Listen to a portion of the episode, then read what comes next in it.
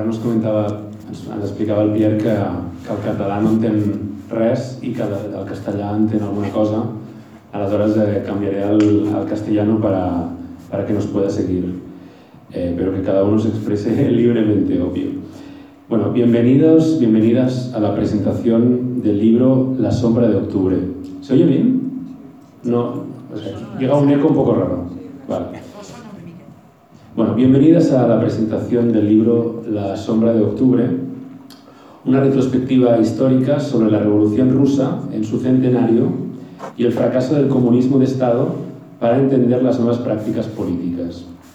Eh, me presento brevemente, yo soy Jaime Palomera, miembro de la, de Cooperativa, y haré una breve introducción, lo más breve posible, y luego daré paso a los miembros de esta presentación.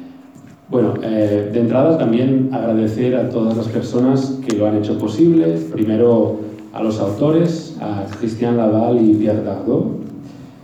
Eh, en segundo lugar, a la editorial Gedisa, que ah, está permitiendo que podamos leer a estos autores eh, en castellano eh, al mismo tiempo que sale en francés. Esta edición ha salido en francés, eh, en italiano y en castellano al mismo tiempo.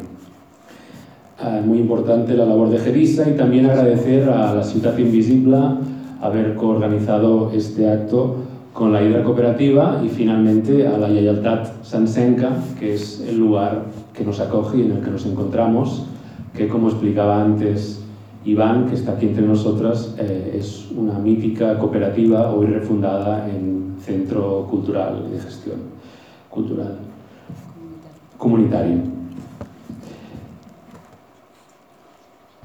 Bueno, tenemos el placer, ah, también con la alegría, perdonad, esto me han pedido que lo comente, con la alegría también de comentaros, compartir con vosotras que la Hidra Cooperativa se muda al barrio de Sanz y que dentro de muy poco eh, nos uniremos, nos integraremos al tejido cooperativo del territorio desde la carretera de la Burdeta. Y sin más, eh, deciros que, bueno, que tenemos el placer de contar con un elenco hoy para presentar este libro que no necesita presentación. Por un lado, el autor, Pierre Dardot, a quien de hecho ya tuvimos en Barcelona hace dos años, presentando un libro que para nosotros y para muchos colectivos ha sido muy importante, común ensayo sobre la revolución en el siglo XX, que también eh, escribió eh, con eh, Christian Laval y también editado por Gedisa. Pierre trabaja en la Universidad París-Nanterre. yo creo que es un intelectual en la esfera francesa en el mejor sentido de la palabra, en el mejor sentido de la tradición francesa, porque eh, hasta ahora los libros que han ido publicando son claramente intervenciones en el debate público que nos dotan de herramientas teóricas, nos permiten seguir trabajando. A Pierre y a Christian eh, les debemos el esfuerzo de teorizar y explicar un concepto que se utiliza mucho últimamente, pero a menudo de forma crítica, la etiqueta de los comunes, del común, de los bienes comunes, se usa mucho a menudo sin saber exactamente de qué se habla. Y en el libro, sobre todo este del, que os hablaba, que tenéis aquí, eh, común, eh, plantean eh, el común,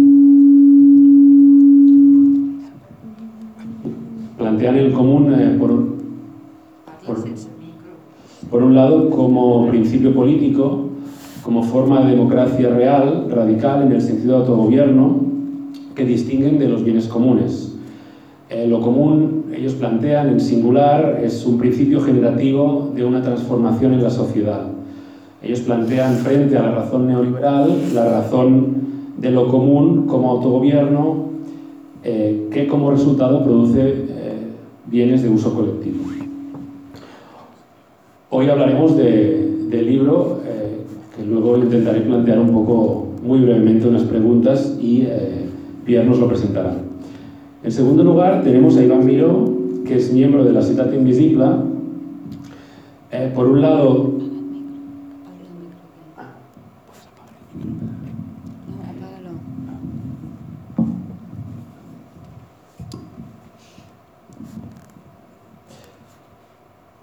Iván Miró es miembro de la Ciudad Invisible. Eh, por un lado, como sabéis, eh, ha estudiado el cooperativismo obrero del siglo XIX y XX en Barcelona, en particular cómo las antiguas cooperativas afrontaron las necesidades materiales del momento y cómo nos pueden inspirar en nuestras prácticas actuales.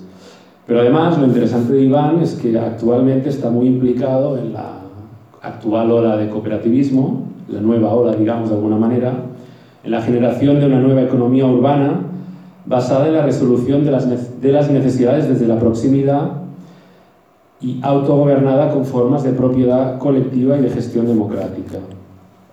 También en sintonía con muchas de las cosas que plantean Pierre y Christian en sus libros, eh, es uno de, de las personas eh, que está implicadas en esta ciudad en pensar frente a la ciudad neoliberal, organizada en torno a la propiedad privada y cada vez más excluyente, la ciudad cooperativa que busca colectivizar y reorientar los sectores estratégicos de la economía para garantizar un acceso democrático a los recursos. Finalmente tenemos a Laia Fourné. Laia Fourné es socióloga urbana, especializada en la investigación y la acción para la gestión de los géneros y la inclusividad en las áreas de la planificación y la ordenación urbana. Laia se ha involucrado en muchos movimientos urbanos de la ciudad de Barcelona, con los que ha realizado procesos de participación e intervención urbana. No es casualidad, por eso, que actualmente sea asesora de la, de la Regidoria de Participació i Territori de l'Ajuntament de Barcelona y que actualmente una de las diferentes labores que está haciendo, pero esta muy en particular, está implicada en un programa de extensión de los comunes urbanos consistente en pensar cómo democratizar los espacios públicos en teoría en manos de la institución, para reconvertirlos en recursos de base comunitaria, para fomentar la democracia económica y al mismo tiempo pensar cómo esos espacios pueden ser palanca de contrapoder a la economía política imperante. Este es el provecho para hacer la cuña publicitaria, este es el programa de Patrimonio Ciudadá que se presentó hace pocos días después de muchos meses de trabajo. Diría que año, ya, un año de trabajo, ¿no? Más, más, casi. Bueno, entonces, eh, introducidos nuestros eh, ilustres invitados, invitadas, hoy presentamos el nuevo libro de Christian Laval y Pierre Dardot, La sombra de octubre. El libro en realidad no es una, una celebración de la Revolución Rusa, como se podría pensar, sino que lo que hace es revisar históricamente qué significaron los primeros soviets que emergen en julio, meses antes de que, digamos, estalle eh, la revolución bolchevique y se extienden por toda Europa, no solo en Rusia. El libro muestra cómo se han interpretado erróneamente los soviets, esas primeras experiencias de autogestión obrera, y los diferencia del socialismo burocrático de Estado, que es aquello con lo que acabará siendo identificado el comunismo. Es decir, que lo que planteas, de alguna manera, rescata a los soviets de la demonización a la que han sido sometidos históricamente por estar vinculados, verse vinculados con el comunismo de Estado, cuando en realidad son dos cosas muy diferentes. Los soviets fueron una forma de autogobierno democrático ajena, ajenos a la práctica del poder estatal. El libro, y este es un planteamiento que hacen los propios autores, es un fenomenal punto de partida para analizar cuáles son las nuevas prácticas de lo común. Y en este sentido surgen varias preguntas que lanzo tanto a uno de los autores como al resto de personas invitadas hoy. En primer lugar, ¿cuáles son las instituciones del común que hoy estamos impulsando para hacer frente a las necesidades urbanas? En segundo lugar, la lógica de los comunes eh, se construye actualmente de forma autónoma, de forma semejante a la que eh, tuvieron aquellos soviets, aquellos consejos obreros que se extendieron por toda Europa, representan una forma de contrapoder al Estado, como pudo suceder en el siglo XIX y principios del siglo XX, o deberíamos hablar más bien de formas de articulación productiva entre espacios de institución y espacios comunitarios que también dan formas, dan, alientan el nacimiento de formas de contrapoder y más concretamente, ¿se puede hablar de autonomía cuando esas formas de cooperación dependen muchas veces directamente eh, del apoyo institucional, de fondos públicos que vienen de la forma, digamos, Estado? Y finalmente, conscientes siempre del alcance limitado de las iniciativas comunitarias en ciudades como la de Barcelona, donde los circuitos de valor dominantes son circuitos cooptados por la lógica del valor capitalista, sabiendo, o sea, siendo conscientes de, digamos, de lo, peculiar y lo, concreto y lo muy situado de esas iniciativas en ese contexto capitalista, ¿cuál debe ser el papel de esos comunes urbanos? ¿Cómo se deben pensar esos proyectos en una ciudad capitalista donde la propiedad privada es lo que domina? Lanzadas estas preguntas, eh, comentaros que la dinámica será que primero Pierre presentará cuál es la idea del libro y a partir de aquí daremos pie primero a Iván Miró y luego a Laia Fournet, que tratarán de aterrizar los problemas que plantea el libro y que nos pondrá aquí Pierre en la realidad de las prácticas que están surgiendo en Barcelona desde hace años. O sea que de alguna manera someteremos los principios teóricos del libro a la praxis que encarnan un poco eh, Laia y Iván. Gracias. Pierre. Gracias.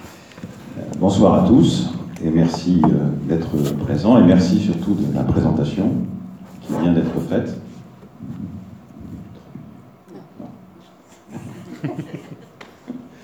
Voilà, je voudrais présenter très rapidement euh, l'objet qui est celui du livre, parce que le titre ne dit peut-être pas immédiatement quel est l'objet du livre. C'est un titre un peu énigmatique et étrange, L'ombre d'octobre. Ce n'est pas un livre de poésie. Des gens ont réagi parfois d'une manière assez curieuse en se demandant quelle était la signification exacte du livre. Mais euh, nous avons voulu faire un exercice de pensée politique. Ce n'est pas un livre d'histoire, ce n'est bien sûr pas un livre de commémoration d'octobre 1917, c'est un exercice de pensée politique qui vise à, j'allais presque dire, euh, déblayer le terrain. C'est-à-dire faire en sorte que le problème de savoir dans quelles conditions la révolution pourrait avoir lieu, le problème finalement de la révolution au XXIe siècle, c'était le sous-titre de commun, le problème donc pourrait se poser, peut se poser, doit se poser pratiquement aujourd'hui. Donc c'est un livre qui est complètement tiré vers le présent, vers notre actualité.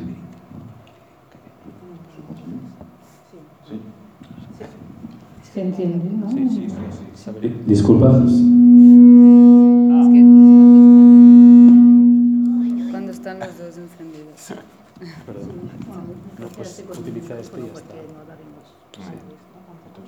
Bueno, decir, es que me he olvidado de presentar a Saberín, eh, que no, no, sé tu idioma, disculpa. Ahí tu, tu apellido. Tu apellido.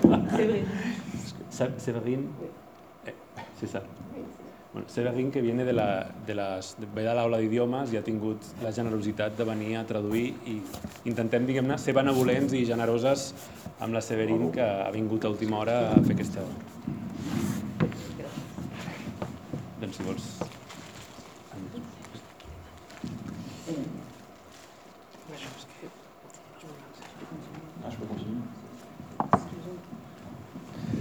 Donc euh, l'idée principale du livre, c'est que ce qui s'est joué en octobre 1917 nous regarde, dans une certaine mesure, encore aujourd'hui, même si euh, ça ne nous regarde pas de la façon dont certains voudraient que ça nous regarde, c'est-à-dire ceux qui célèbrent euh, la révolution d'octobre avec un grand R et qui parlent du coup de maître de Lénine et qui aujourd'hui continue de rêver à une sorte de répétition de la révolution d'octobre dans le futur.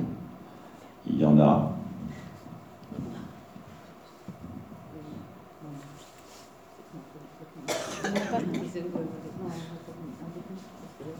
D'accord. Il y en a encore des gens qui raisonnent comme cela. Il y en a, je ne sais pas s'il y en a beaucoup en Espagne, il y en a en tout cas en France. Il y en a aussi beaucoup en Italie. Et de ce point de vue-là, c'est très important pour nous, Christian et moi, que le livre sorte en même temps en Espagne, en France et en Italie. C'est très important. Mais les réactions au livre sont très différentes. selon le pays, selon le lieu. Euh, je prends un exemple, pour ne pas trop parler de la France, mais j'y reviendrai après. En Italie, nous avons présenté le livre, j'ai présenté le livre à Rome, dans une librairie, la semaine dernière, et euh, il y a eu une page dans le Manifesto, un journal de gauche italien assez important, qui faisait le compte-rendu du livre. Et immédiatement après, sur Facebook, les gens qui adorent Lénine se sont véritablement déchaînés. Certains disant ce sont des anticommunistes, ils critiquent Lénine, ils critiquent la révolution d'octobre. Et puis d'autres disant attendez, vous n'avez pas lu sérieusement et attentivement le livre, parce qu'il est question d'une sorte de variété de communisme qu'ils appellent le communisme des communs, et qui n'a strictement rien à voir avec le communisme de parti ou le communisme d'État. donc c'est très bien, même si parfois c'est violent, il est très salutaire, il est très bien en France, qu'en Italie, et même dans une moindre mesure en Espagne à cause du passé particulier de l'Espagne et de la Catalogne, il y a un débat autour de ce livre.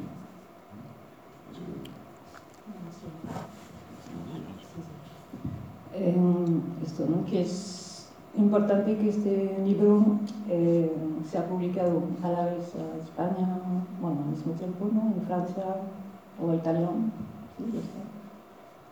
porque, mm, bueno, mm, desde el principio, ¿no? por el título también, como decía, eh, que no, aquí no se trata de la, una gloria a Lenin. a Lenin y, bueno, ¿qué más?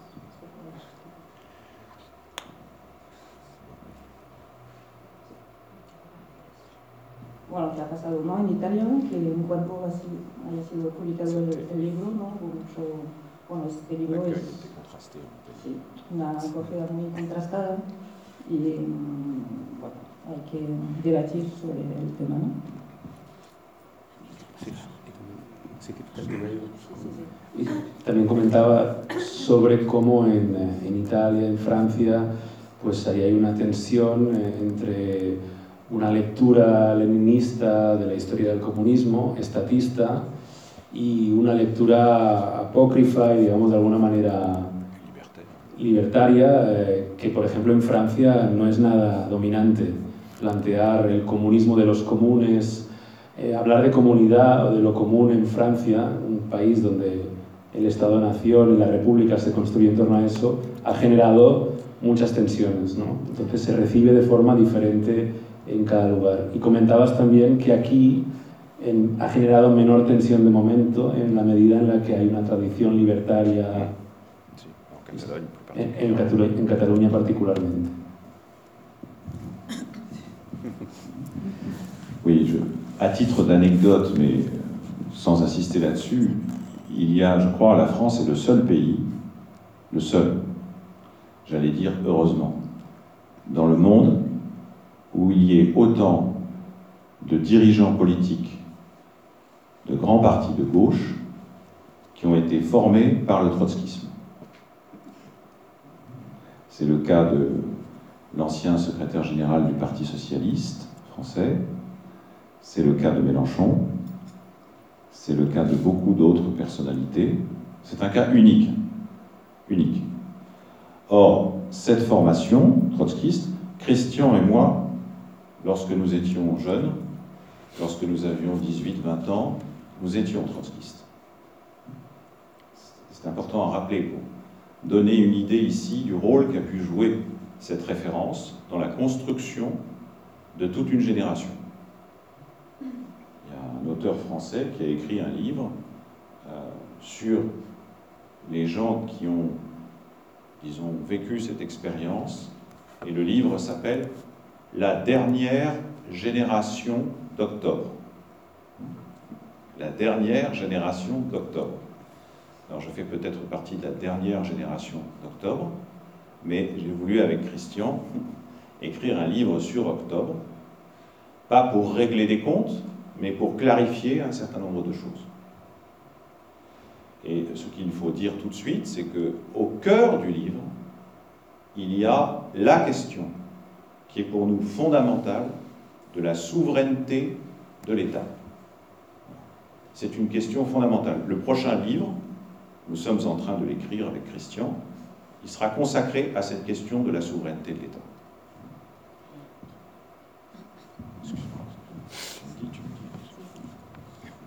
Entonces, esto, ¿no? Que no es casualidad, ¿no? Que sea Francia el país donde más dirigentes políticos de izquierda eh, sean trotskistas, ¿no?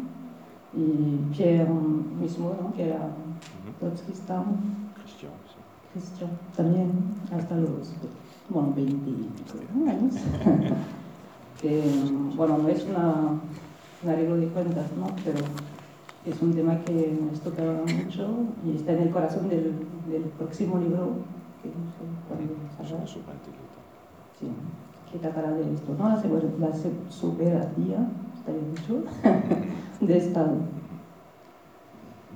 si cette question est au cœur du livre, c'est parce que euh, en octobre 1917, il ne s'est pas agi d'une révolution, au sens où précisément nous l'entendons.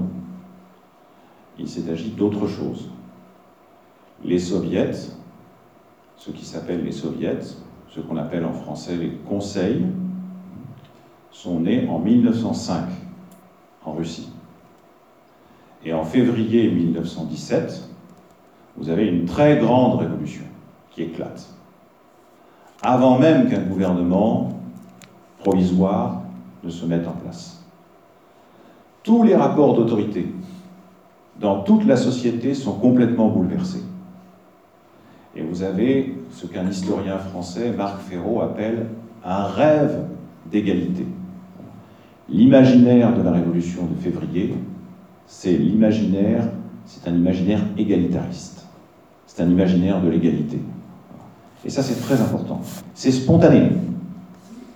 Personne ne l'a prévu, personne ne l'a organisé, tous les partis sont pris au dépourvu, les bolcheviks eux-mêmes sont complètement pris au dépourvu au début. Donc ça, c'est le premier point à rappeler. La vraie révolution commence en février. Que entonces la verdadera revolución ¿no? Eh, no comienza, no empieza en 1917, sino en 1905 con los bueno, los soviets que, en el sentido de los consejos. Obreros. Es, y, el- el- y en febrero, eh, la, la gran revolución que estalla, disculpa, no. Claro, eh, hablaba de que los soviets, los consejos nacen en 1905 y luego de que eh, hay- en el momento de- del estallido hay toda una transformación de las instituciones sociales, eh, transversal a toda la sociedad y que lo que las atraviesa es un sueño de igualdad. Eh, el imaginario de la revolución es un imaginario igualitarista que atravesará, digamos, diferentes estratos de la sociedad e instituciones.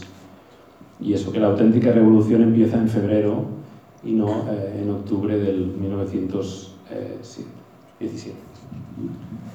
Gracias. Parce que en octobre 1917, ce qui se passe, c'est une insurrection militaire combinée avec un coup d'État.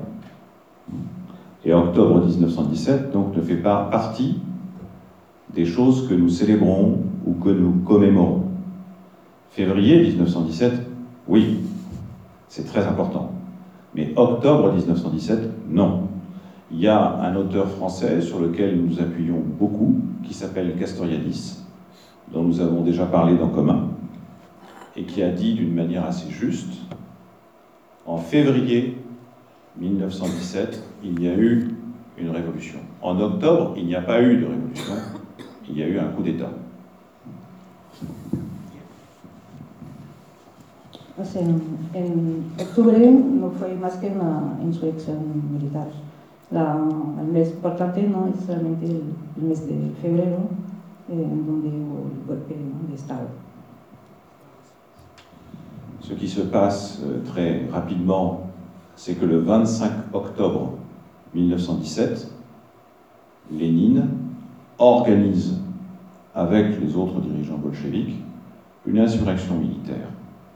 Et en même temps, le 25 octobre, très précisément à 10h du matin, il réalise, à sa manière, un coup d'État. Euh, Marc Ferraud a montré, nous appuyons sur deux sources historiques. Hein. Marc Ferraud, un historien français, et Alexander Rabinovich, qui est un historien américain. Alors je ne sais pas si le livre de Rabinovich a été traduit en espagnol, mais c'est un livre assez important, et il reprend le fil des événements heure par heure. À 10 heures du matin, euh, à l'Institut Smolny, Lénine est amené à rédiger sur un petit bout de papier une proclamation. Et sur cette proclamation, on lit Le gouvernement provisoire est destitué, tout le pouvoir d'État revient au comité militaire révolutionnaire du Soviet de Pétrograd. Je dis bien, tout le pouvoir d'État revient au comité militaire révolutionnaire du Soviet de Pétrograd. Le comité militaire révolutionnaire, c'est un organe qui a été créé à l'initiative des bolcheviks et que les bolcheviks instrumentalisent précisément pour prendre le pouvoir. Mais l'idée essentielle, c'est que c'est un coup d'État. Ça, c'est un coup d'État, c'est une usurpation. Lénine n'est même pas membre formellement du comité militaire révolutionnaire, et il se permet de rédiger un document et de le signer en disant le comité militaire révolutionnaire. Et le congrès des soviets n'a même pas commencé.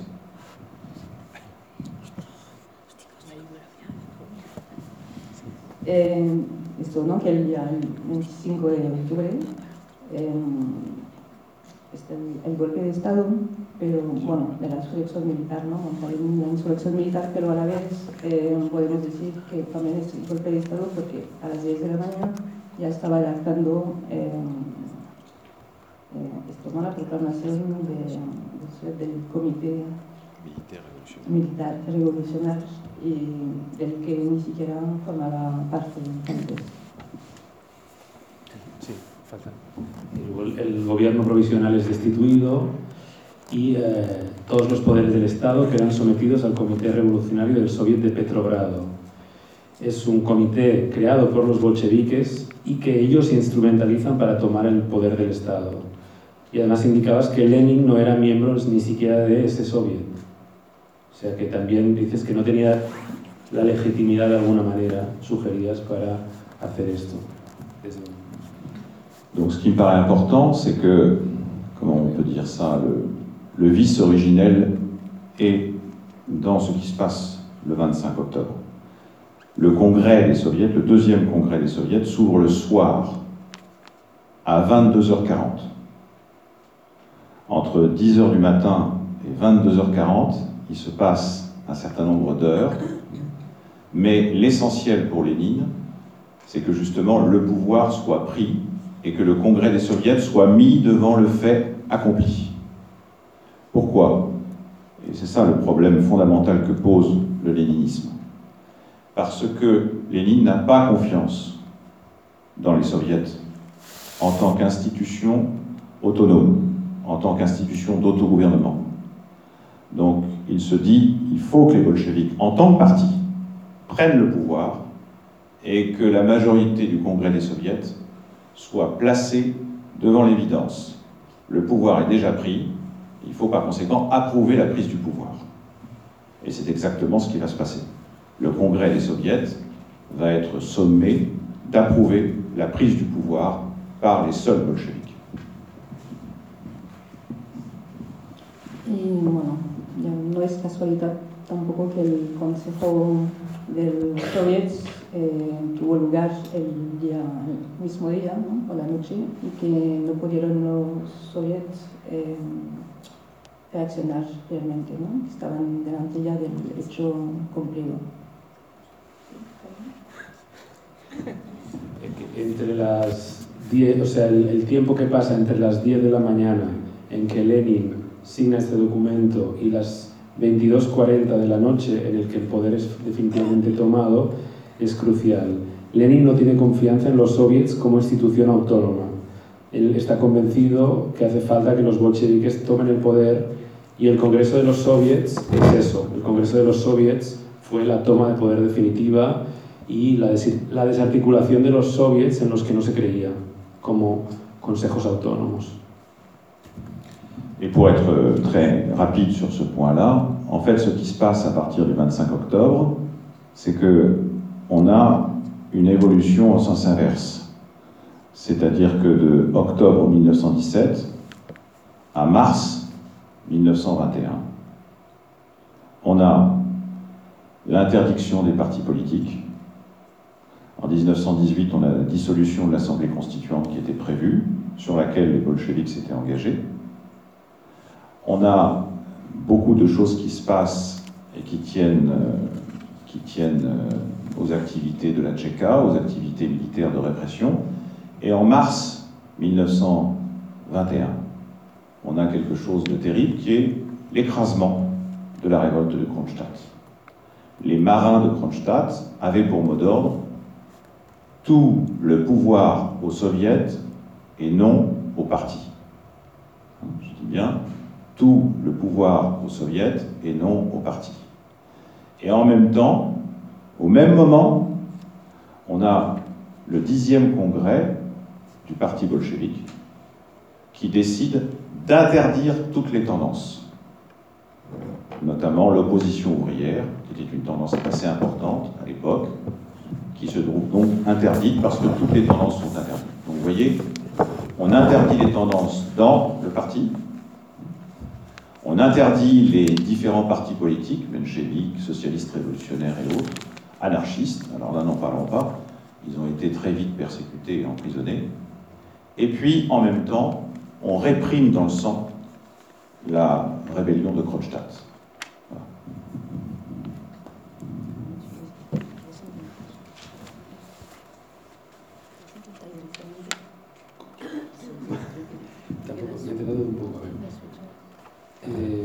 Bueno, entonces ahora hablábamos de lo, que sucede entre el 25 de octubre de 1917 y la revolución de marzo de 1921, que es la revolución de... ¿Cómo? la, revuelta, la, revuelta, perdona, sí, sí, de Kronstadt. Sí, Kronstadt. Ah. Entonces, eh, ¿qué, ¿qué, sucede en este, en este, en este en este lapso, entre 1917 y el marzo de 1921, hay la prohibición de los partidos políticos y la disolución de la Asamblea y en concreto en marzo del 21 hay digamos el aplastamiento de la revuelta que pedía todo el poder a los soviets y no al partido. Eh, además hay el Congreso del Partido Bolchevique donde se toman todas estas decisiones, la prohibición del Partido Socialista, del Partido de los Anarquistas, eh,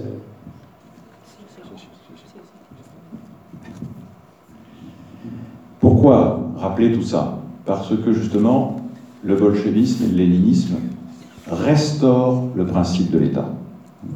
Une expression tout à fait particulière en russe, qui d'ailleurs est utilisée par Bakounine en 1874, quand il publie un texte qui s'appelle Étatisme et anarchie. Et l'expression russe, qui est traduite en français par étatisme, signifie littéralement le principe de l'État. Lénine restaure le principe de l'État. Il restaure la souveraineté de l'État contre les soviets. Voilà, l'essentiel. C'est l'ombre d'octobre, c'est ça. La lumière des soviets, l'ombre d'octobre. L'opposition est annoncée dès l'introduction du livre. Et pour nous, c'est important parce que ce n'est pas historique. Ce n'est pas un débat entre historiens. C'est un débat sur ce que signifie aujourd'hui la révolution, et euh, sur ce qu'elle ne signifie pas. Euh, octobre 1917, pour nous, c'est un contre-exemple. Comme le disait Kropotkin, un anarchiste russe, octobre 1917 montre ce que la révolution ne doit pas être. C'est-à-dire un coup d'État par lequel un parti s'assure la totalité du pouvoir.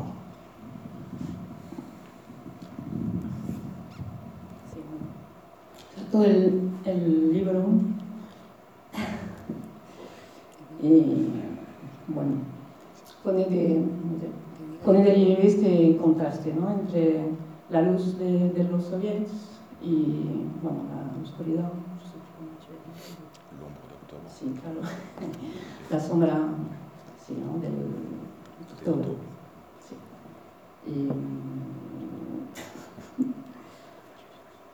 Y, sí, sí. El, es el, básicamente Lenin lo que hace es restaurar el estadismo como principio del Estado. Eh, y fundamentalmente, que es la idea del libro, es la soberanía del Estado contra los soviets. Eh, la segunda cuestión es que esto no es un debate entre historiadores, lo que plantea el libro, no es un debate eh, histórico, sino que lo que plantea este libro básicamente es plantearse qué es la revolución y qué no es la revolución. Y lo que plantean es que la revolución del octubre de 1917 es un contraejemplo de lo que es la revolución. Es básicamente lo que no debe ser. Et pour euh, terminer un peu cette présentation, pour illustrer ce que je viens de dire, euh, nous euh, entreprenons à la fin du livre de distinguer quatre types de communisme. Et nous rompons avec une certaine habitude qui consiste à parler du communisme en général. Il n'y a pas le communisme en général. C'est une idée complètement abstraite, vide de sens. Euh, certains préfèrent parler du communisme en général, certainement pas nous. Et justement, à la fin du livre, nous tirons toute la conclusion de cette analyse politique et nous disons il y a eu, il y a eu des communismes. Et il faut tout de suite introduire le pluriel, parce que c'est de l'histoire qu'il s'agit. Parce que le communisme est toujours à situer historiquement dans certaines conditions particulières. Il est toujours donc à considérer dans sa pluralité. Et nous donnons, nous distinguons quatre types de communisme. Je finirai la présentation là-dessus. Le premier type de communisme, c'est ce que nous appelons le communisme de la communauté. Il n'est pas très connu. Ce sont des auteurs français en 1840. Il y en a un qui est un peu plus connu que l'autre. Il s'appelle Étienne Cabet. En 1840, il écrit un ouvrage qui s'appelle Voyage en Icarie. Et c'est quelqu'un qui a voulu fonder des communautés. Il est allé aux États-Unis pour fonder une communauté, une communauté qui n'a pas duré, une communauté d'ailleurs qui était assez autoritaire dans son principe de fonctionnement, euh, soumise à l'autorité du père, justement, le père Cabet. Et puis il y a un autre communiste de la communauté en France qui est très peu connu, même les Français ne le connaissent pas beaucoup, qui est assez important, qui s'appelle Théodore Desamis. Étienne Cabet, Théodore Desamis. Ce sont des gens qui pensent le communisme en termes d'unité spirituelle et morale. Le communisme, disent-ils, c'est l'unité en tout. C'est l'unité dans le langage, c'est l'unité dans le mode de vie, c'est l'unité dans le mode de consommation, c'est l'unité dans le mode de production. Et donc ils imaginent comme ça, ils font des plans de la société future. Euh, par exemple, il y en a un qui imagine un palais communal dans lequel chaque mètre carré serait dédié à une activité. Ça, c'est le premier type de communisme. Peut-être.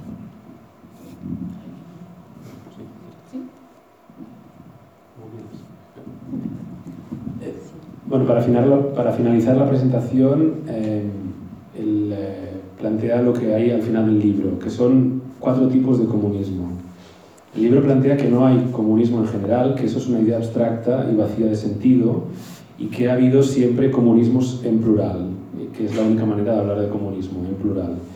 El comunismo está situado siempre históricamente y geográficamente. Ahora lo que eh, entonces se trata de definir brevemente cuáles son esos cuatro comunismos. En primer lugar está el comunismo de la comunidad.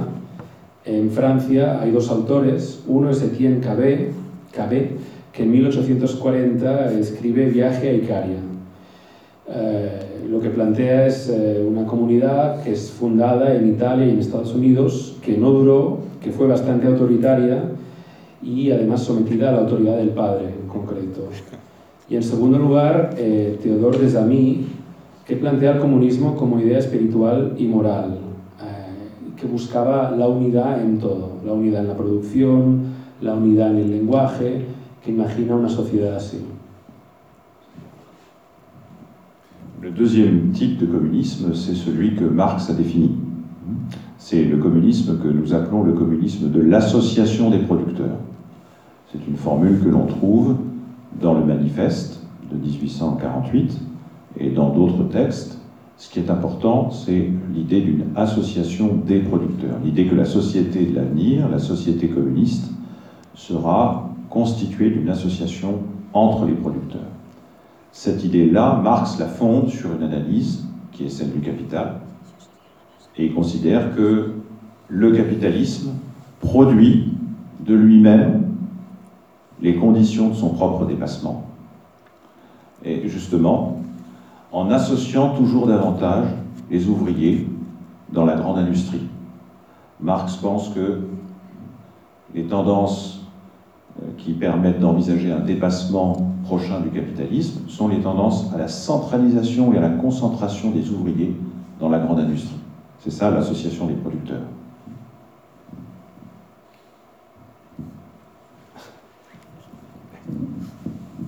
El segundo tipo de comunismo es el planteado por Marx, es el comunismo de la Asociación de Productores que ya aparece en el manifiesto de 1848, el manifiesto comunista. La idea de, que la sociedad comunista será esa asociación de productores y eso se funda en el análisis del, eh, del capital, que está en el capital, eh, y es que el capitalismo produce eh, las condiciones para su propia superación, la idea de que el capitalismo llevaría la, la concentración de todos los trabajadores, trabajadoras bajo el mismo techo, etcétera, y que eso, digamos, pondría las bases para la revolución y la superación del Le troisième type de communisme, j'en ai parlé, c'est le communisme d'État ou de parti. C'est le communisme tel que, par exemple, il est défini par Lénine en 1920 dans un discours à l'Union de la jeunesse de Moscou, il dit euh, Savez-vous d'où vient communisme et d'où vient communiste? Cela vient du latin communis, qui signifie commun. Et il ajoute immédiatement après La société communiste est une société dans laquelle tout est commun. Les moyens de production, la terre et le travail lui-même. Je dis bien et le travail lui-même, l'activité de travail elle-même. Mais ça, c'est dit en 1920 dans un contexte qui est celui du communisme de guerre. Ça signifie la société communiste est une société où tout appartient à l'État, y compris l'activité de travail. Ce qui n'est pas du tout marxiste. Marx n'a jamais dit que dans la société communiste, le travail appartiendrait à l'État. Mais c'est ainsi que Lénine est amené à définir ce communisme. Donc ça, c'est le communisme de parti ou d'État. C'est un communisme auquel il faut résolument tourner le dos, qui appartient complètement au passé.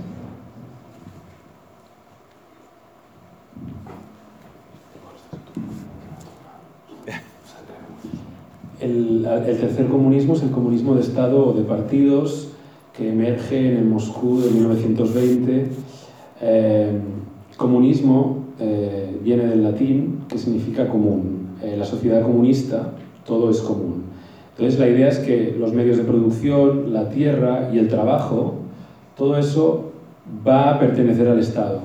O incluye incluso el, trabajo, ¿no? el trabajo pertenece a la figura Estado.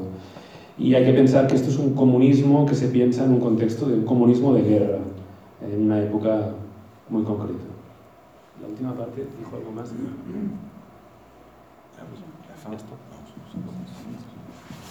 Le dernier communisme, le dernier type de communisme, donc, c'est celui que nous appelons le communisme des communs. Communisme des communs au pluriel. Et nous insistons beaucoup sur ce pluriel. Parce que le communisme des communs signifie que vous avez une pluralité, vous avez une diversité, vous avez même jusqu'à un certain point une hétérogénéité des communs qui sont expérimentés aujourd'hui.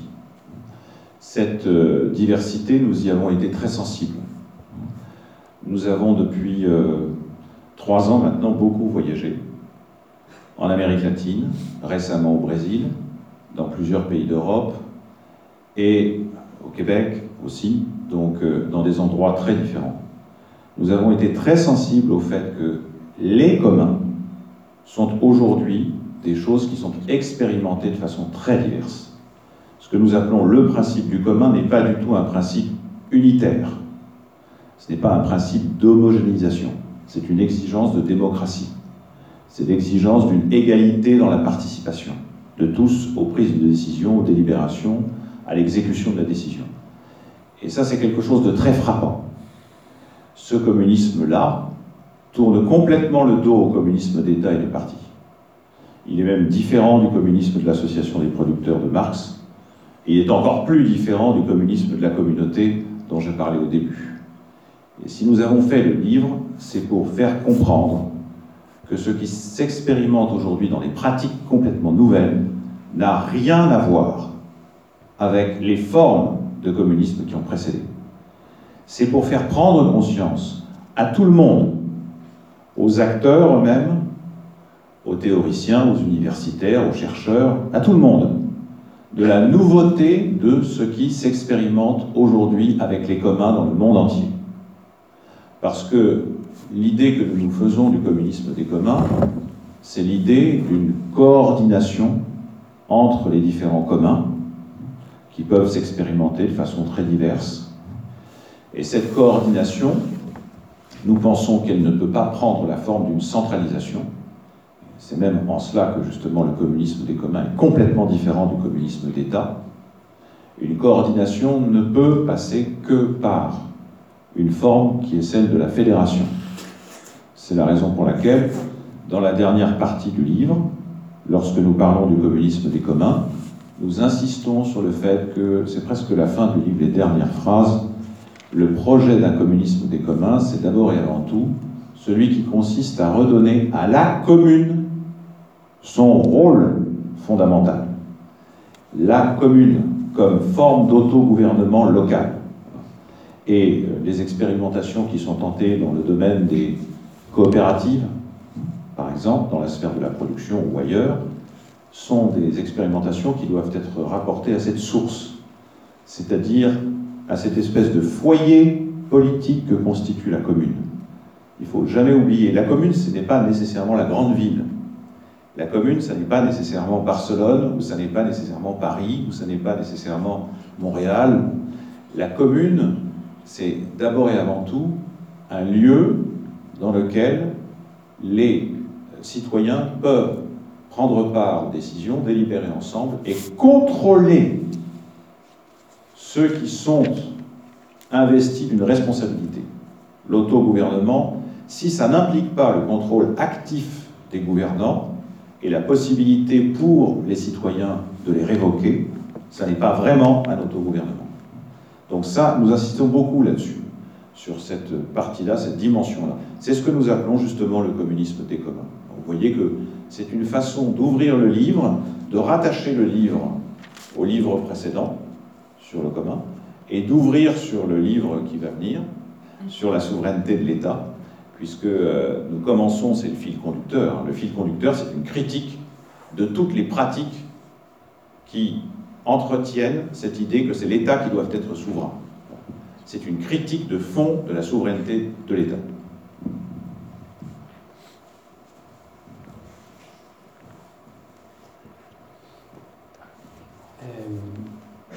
El cuarto comunismo es el comunismo de los comunes, que es el que de alguna manera promueve y defiende el libro.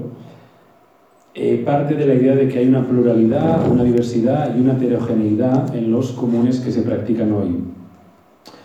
Somos muy sensibles, hemos viajado a Brasil, a países de Europa, a Quebec, y lo que hemos visto es que los comunes de hoy se viven de forma muy diversa. No hay un principio unitario, una exigencia de... no, no es un principio unitario, sino que lo que es es una exigencia de democracia y participación, sobre todo en la ejecución y en el proceso de toma de decisiones. Ese comunismo da la espalda al comunismo del Estado partido, el partido-estado histórico. Y también a los otros dos comunismos que planteaba antes. Han hecho, hemos hecho el libro porque las nuevas prácticas no tienen nada que ver con el comunismo precedente y esto es lo que queríamos indicar. Y creemos que ah, de alguna manera el libro es una llamada a una toma de conciencia por parte de académicos, eh, activistas, actores, la sociedad en general, sobre este nuevo comunismo. Entonces lo que plantea también el libro es que debe haber una coordinación entre los diversos comunes, que los comunes no pueden funcionar a través de formas de centralización y que por eso este comunismo es diferente al comunismo de Estado. Y fundamentalmente la idea es que pasa por la federación de comunes. En la última parte del libro, casi eh, en la última frase, el libro eh, plantea dar a la comuna un lugar, eh, digamos, habla de la comuna, es la comuna, es la comuna, ¿verdad? Sí. Plantear eh, que las cooperativas deben tener en la comuna su hogar eh, político. La comuna no es la ciudad, es pensar que la comuna como lugar donde todos los ciudadanos pueden tomar decisiones conjuntamente y controlar a aquellos que se han, han sido investidos eh, y que detentan de alguna manera el poder colectivo. Si no, no hay autogobierno. Eso es exactamente el comunismo de los comunes. Entonces lo que plantean es, al final de este libro, es abrirlo, conectarlo con el libro anterior y también eh, dejarlo abierto para el siguiente libro que están preparando, que eh, se planteará concretamente la cuestión de la soberanía del Estado. Y en este libro, finalmente, el hilo es la crítica eh, de todas las prácticas eh, que toman al Estado como fuente de soberanía, que plantean la soberanía a través del Estado. Bueno, gracias. Eh,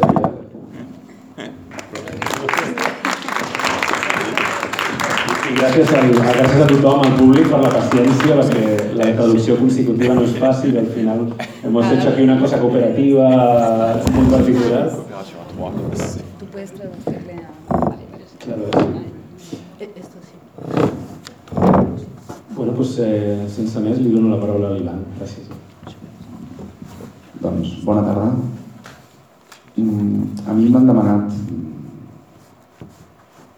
els organitzadors, m'han demanat que intenti aportar la, a la discussió d'avui tot l'element més de relació entre el que seria el cooperativisme i l'economia social i solidària amb, amb la qüestió d'allò comú, amb aquest comunisme dels comuns, que és, a Catalunya és curiós parlar del comunisme dels comuns, no? perquè una, prop de la campanya electoral i tal, en tot cas, és un, els comuns poden practicar el comunisme als comuns, però hi ha molta més gent que potser no són comuns que també poden practicar el comunisme als comuns.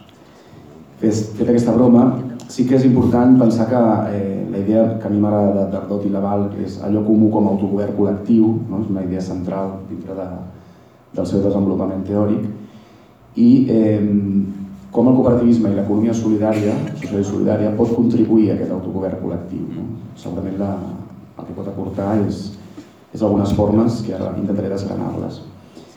Aleshores, en aquest sentit, doncs, m'agrada que estiguem fent aquesta trobada de la lleialtat sencenca, perquè com, com sabeu, la majoria de gent que, que sou del barri, la lleialtat va ser un, una cooperativa obrera de consum, forjada bàsicament per, pel proletariat del barri, pels treballadors i treballadores del barri, per autoabastir-se materialment, però també per crear-se com a subjecte polític col·lectiu, no? eh, en aquest sentit material, resolien necessitats materials, però també generaven una cosmovisió antagonista a la, a la capital, la ciutat obrera contra la ciutat capitalista. I avui, més de 100 anys després, doncs és un equipament municipal de gestió comunitària, que per tant d'alguna forma eh, allò que en el segle XIX va emergir com una autoorganització econòmica del comú, avui té també un cert tipus de... haurem d'experimentar quin és aquest llenguatge, no? una gestió eh, público-comunitària del comú. Per tant, estem en un espai que d'alguna forma pot resumir o pot ser una metàfora d'aquesta aquesta evolució. No? Dit això, jo crec que hi ha tres moments interessants en què el, allò comú i el cooperativisme s'han relacionat. Un primer moment és a mitjans del segle XIX. Eh, parlem molt del comú com una cosa molt molt contemporània, però eh, hem d'anar a veure que era el règim comunal, també, no? el de l'edat mitja, el, el comú com una forma de, de producció també del camperolat pobre dintre d'un règim feudal, no? el, el comú eh, rural, agrari, totes aquestes institucions comunals no? que, que, que garanteixen a través de, de l'aprofitament col·lectiu dels recursos doncs, que els camperols pobres sobrevisquin i tirin endavant. No? Aquí doncs, eh, trobem que a Catalunya doncs, el, el Consell de Cent, per exemple, és una reminiscència tancada d'aquell Consells oberts no? que, que regien el comú, les paeries, per exemple. Això jo crec que és interessant perquè tot aquesta, aquesta, aquest règim comunal que tenia unes institucions comunals, no, no hi ha comuns sense institucions del comú, no? això ho declara molta gent que estudia del cas, precisament tot això és destruït al segle XIX a Catalunya. No? Ha, hi havia una, una erosió molt forta anterior, però al segle XIX, amb l'emergència del, del capitalisme i de l'Estat, amb la revolució liberal, eh, amb les desamortitzacions, amb la, amb la fi de l'antic règim i l'emergència del nou mode de producció capitalista, doncs el règim antic comunal és destruït i allò comunal eh, d'alguna forma desapareix i aquests antics camperols comunals són obligats a l'exili, a la migració i a ser proletaritzats a les fàbriques urbanes. Per tant, el comunal és destruït i emergeix un nou mode de producció, que és el capitalisme, i emergeix l'estat modern, que substitueix les institucions del comú, és a dir, els ajuntaments, no? inclús eh, són els, els qui substitueixen el, doncs, els antics, les antics organismes populars comunals. No? Llavors, en aquest, en aquest context de, de destrucció del comú i d'emergència del capitalisme i de l'Estat, no obstant, eh, es donen uns processos socials, polítics i econòmics que fan que un nou subjecte eh, social, que és el proletariat, torni a, a replantejar el comú, però en un context de modernitat capitalista i d'estat modern. No? I aquest nou subjecte el que fa és bàsicament a partir del dret a l'associació, l'associació dels productors, no? l'associació, l'associacionisme obrer, l'associació mort, les vagues generals de 1855 a Catalunya es fan per, pel dret a l'associació, amb el lema de l'associació mort. Aquest és el principi del comunal actual, és l'associació obrera, les societats de resistència, etc. No? Aquesta associació obrera té moltes formes. No? És, eh, el sindicalisme després naixerà d'aquesta associació. El sindicalisme que farà serà lluitar eh, pels drets eh, laborals, però també el mutualisme naixerà d'aquesta associació, l'ajuda mútua, el socors mutu, la, el suport mutu, el mutualisme, no deixa de ser sinó l'autoorganització de la cooperació social per afrontar les incerteses de la vida i el cooperativisme també serà una de les branques d'aquesta associació obrera. No? L'associacionisme cultural també, els ateneus, les corals obreres, no? Cel Clavé, que està molt vinculat amb els icarians, no? amb el socialisme utòpic. Per tant, hi ha un primer moment en què eh, el naixement de l'economia social, en el fons això és el naixement de l'economia social, el que planteja és com el proletariat es dota d'unes formes d'organització per assegurar el comú en el capitalisme. No? I quines formes són? Doncs, la propietat col·lectiva, la gestió democràtica, la socialització dels excedents i, eh, en definitiva, doncs, un teixit associatiu que, que reprodueixi la vida obrera i també l'emancipi. No? Aleshores, aquest és un primer moment que jo crec que és interessant de confluència entre l'economia social històrica i allò comú. No? En aquest sentit, per mi, l'economia social del segle XIX garanteix que aquest autogovern col·lectiu doncs, tingui unes formes democràtiques no? en un context capitalista. No? Aquí a Catalunya tot això derivarà fins a les col·lectivitzacions i tal, i no entrarem. Seria molt interessant veure quin és la, el comú al 36, amb la revolució econòmica i social del 36, no? perquè el comú és la fàbrica col·lectivitzada però és el sol municipalitzat, és el comerç cooperativitzat, és la banca nacionalitzada, hi ha moltes formes d'economies del comú en la revolució del 36, no? però això és un tema a part. Hi ha un segon moment històric que és interessant de confluència entre el comú i, i el cooperativisme i l'economia social solidària, que és post-68, no? és post-70, mm, diguéssim que la vella economia social a aquelles èpoques està institucionalitzada absolutament, els sindicats també, eh, les mutualitats també, i s'ha creat una noció del comú que és allò estatal, bàsicament, els pactes del 45 fins al 75, no? Això és, l'Estat és el garant d'allò comú. No obstant, eh, hi ha unes noves protestes, hi ha unes onades de lluites, l'any 68 de França, l'autonomia obrera a Itàlia, l'antifranquisme a l'estat espanyol, la revolució dels clavells a Portugal, a Berlín, a Alemanya, la contracultura política, que també plantegen una nova economia social diferent, d'acord? que és eh, l'economia solidària que dirà després. No? I, és, I ho fan a través de problematitzar unes qüestions com és el feminisme, la lluita de la vida quotidiana, l'ecologisme, l'agroecologia. Eh, és a dir, plantegen una crítica al capitalisme i una crítica a l'Estat, també.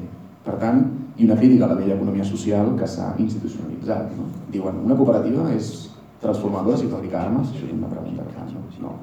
Per tant, no només importa la forma, sinó un horitzó estratègic de transformació social, postcapitalista, postestatal, agroecològic, ecològic, feminista. No? Per tant, a partir dels 70, aquest debat a Catalunya arriba molt més tard, no? Mm, l'economia solidària és un altre moment en què es relaciona, diguéssim, eh, amb, els, amb allò comú, aportant aquesta vegada una, una crítica a l'Estat. No? A partir d'aquí, hi ha gent que està parlant de l'economia social dels béns comuns, de l'economia solidària dels béns comuns, que no s'ha de confondre amb l'economia del bé comú, que és aquesta filosofia del Christian Felber, trademark, no? marca registrada, que és una moralització del capitalisme, no és això, l'economia solidària dels béns comuns planteja una aposta material d'apropiació col·lectiva de, de, de, la, de la producció i la reproducció de la vida i crec que és interessant com a segon moment de, de relació que garanteix doncs, una, un cert autogovern col·lectiu. No? Tercer moment, i ja fent un salt en el temps, doncs capitalisme digital, eh, capitalisme col·laboratiu, mm, reestructuració del capitalisme, destrucció del fordisme, contrarrevolució del capital i eh, neoliberalisme, financerització, etc. No?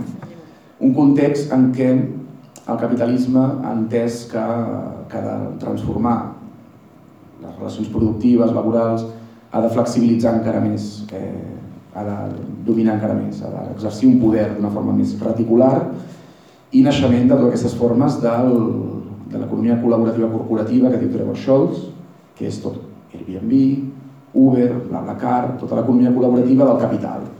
No? Aquest és el context en què ara mateix ens trobem i és un context productiu, social, que està afectant doncs, la mateixa noció de drets socials, la mateixa noció de subjecte col·lectiu, la mateixa noció del sindicalisme i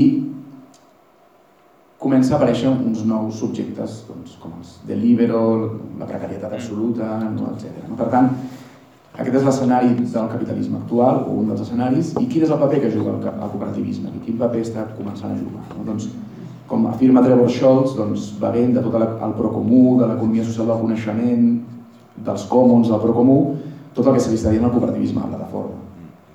Per exemple, el cooperativisme de plataforma seria substituir les plataformes privades que fan intermediació entre el que col·labora però i amb el que es queda els beneficis, no? és a dir, l'economia col·laborativa del capital, tots col·laborem perquè una plataforma privada privatitzi els beneficis, eh, gestioni privadament i autoritàriament aquesta, eh, aquesta, aquest procés productiu, i en canvi el cooperativisme de plataforma planteja que s'han de fer plataformes cooperatives que posin en relació la col·laboració del consumidor, però de forma democràtica, en propietat col·lectiva, amb una socialització dels excedents. No? Per tant, aquest seria un tercer, una tercera etapa en què el cooperativisme, l'economia social, pot plantejar o pot apuntalar certa, eh, o pot plantejar un cert combat, una certa sortida diferent. No? Dit això, quins elements aquí a la nostra ciutat doncs, poden exemplificar aquests processos a nivell actual. No?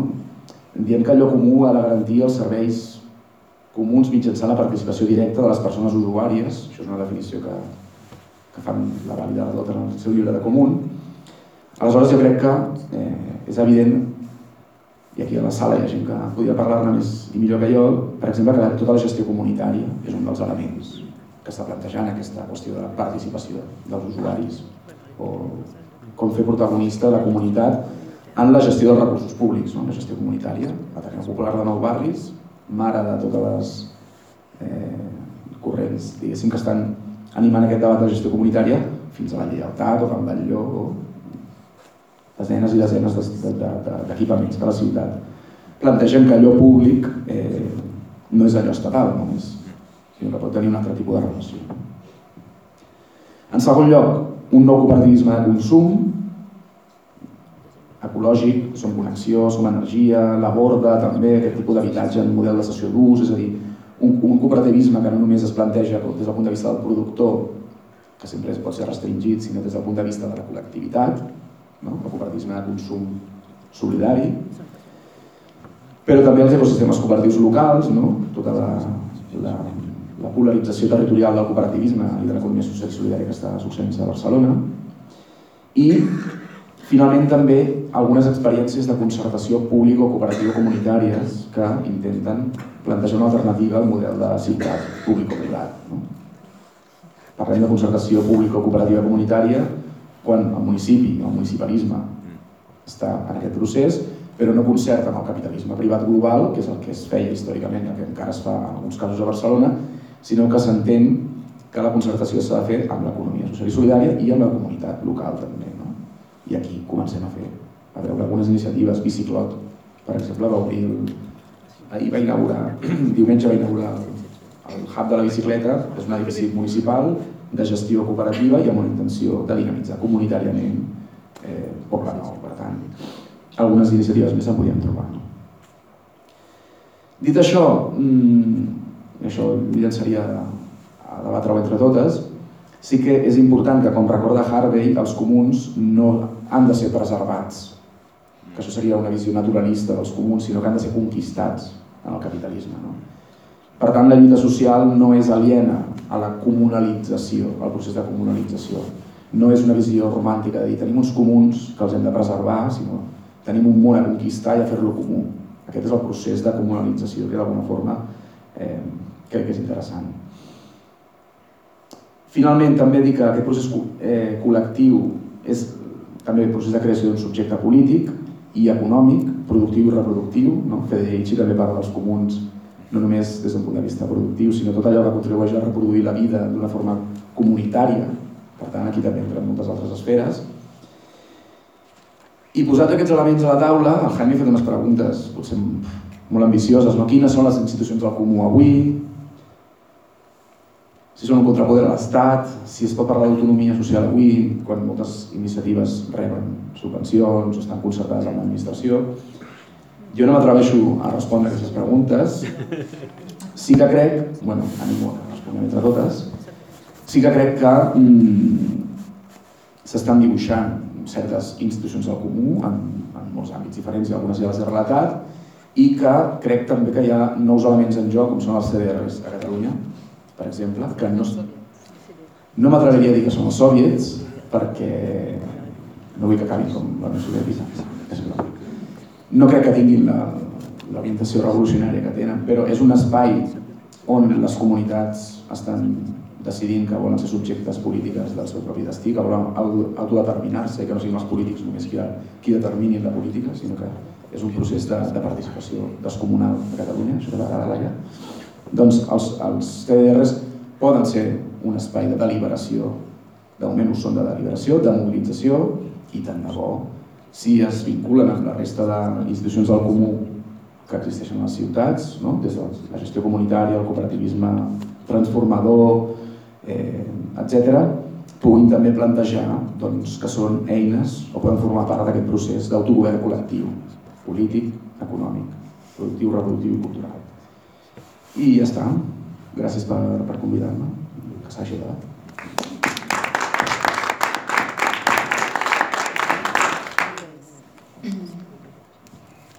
ajudat. Val, doncs bueno, a mi em toca, em, després d'aquesta retrospectiva històrica, Eh, doncs jo sí que volia situar-me molt més i parlar doncs, eh, directament des de la posició actual, que és eh, com, com des de la institució, diguem-ne, com pensar una política pública d'allò comú.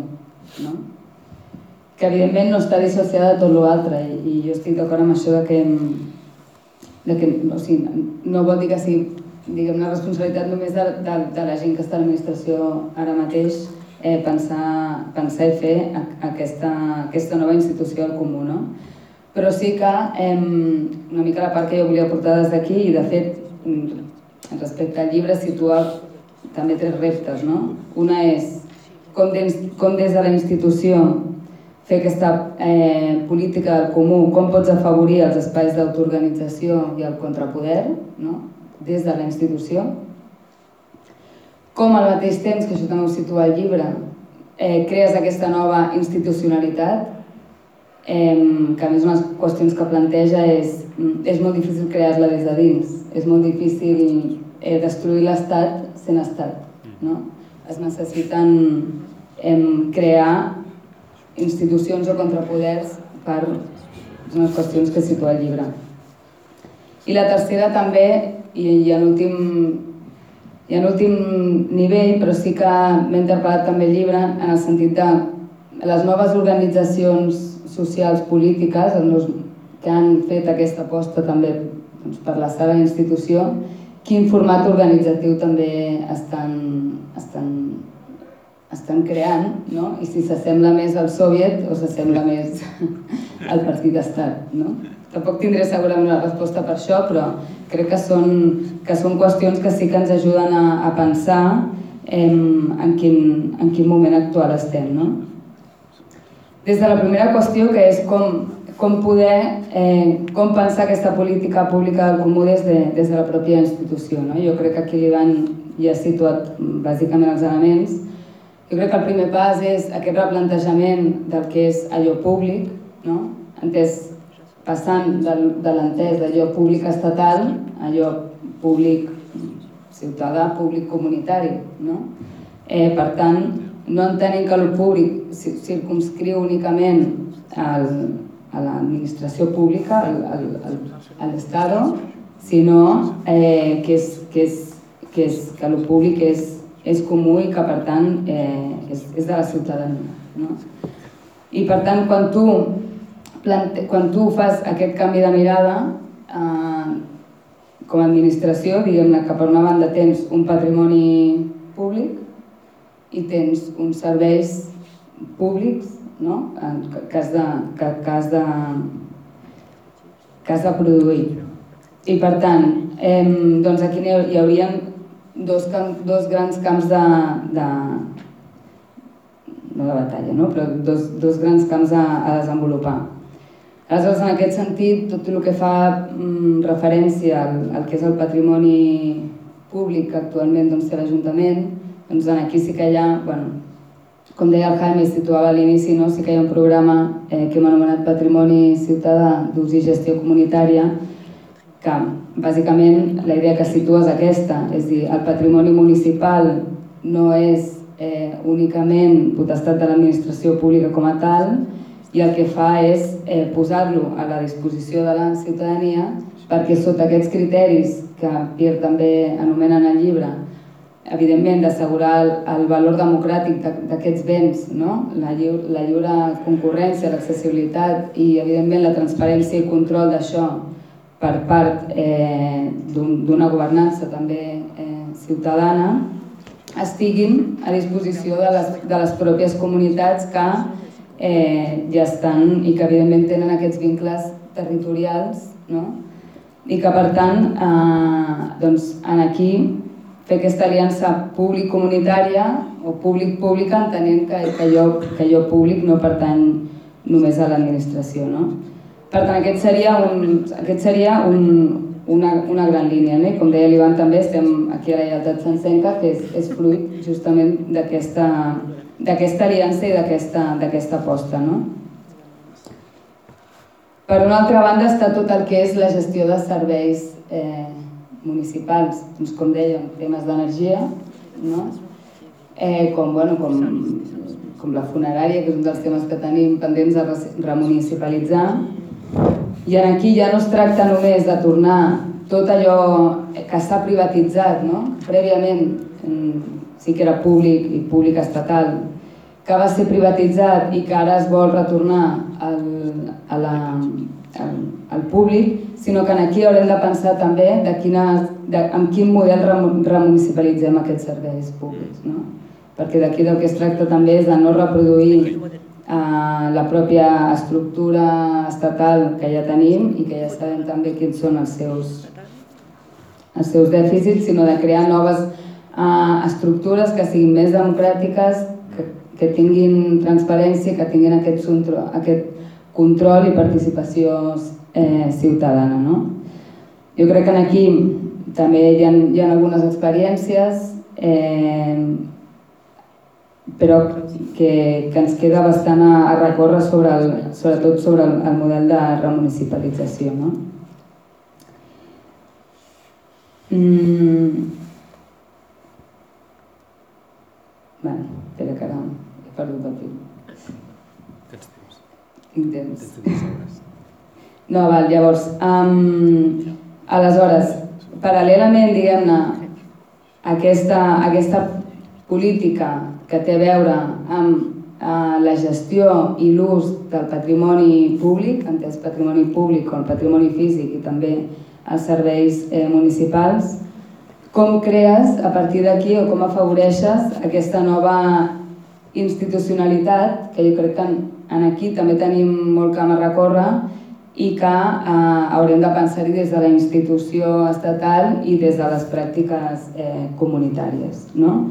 És dir, com des de la institució i havent de governar eh, una, una, una màquina burocràtica que ja té la seva pròpia dinàmica, aconsegueixes crear aquesta nova governança que respon a aquesta, bueno, a aquesta institucionalitat eh, d'allò comú. I això realment, mm, i des de l'experiència d'aquests mm, dos anys i poc, l'experiència és que des de dins això és molt complicat, perquè, com, com diu el llibre, també quan estàs a dins l'estructura és molt difícil hackejar l'estructura des de dins. No? Per tant, hem, jo crec que la, la creació d'aquestes noves aliances, eh, la, la, reconceptualització d'allò que és públic i eh, aquella política que afavoreixi a, a crear i consolidar eh, nova institucionalitat és unes formes que, que d'alguna manera pot fer moure la, la pròpia institució estatal del, del lloc eh, acomodat en el que està. No?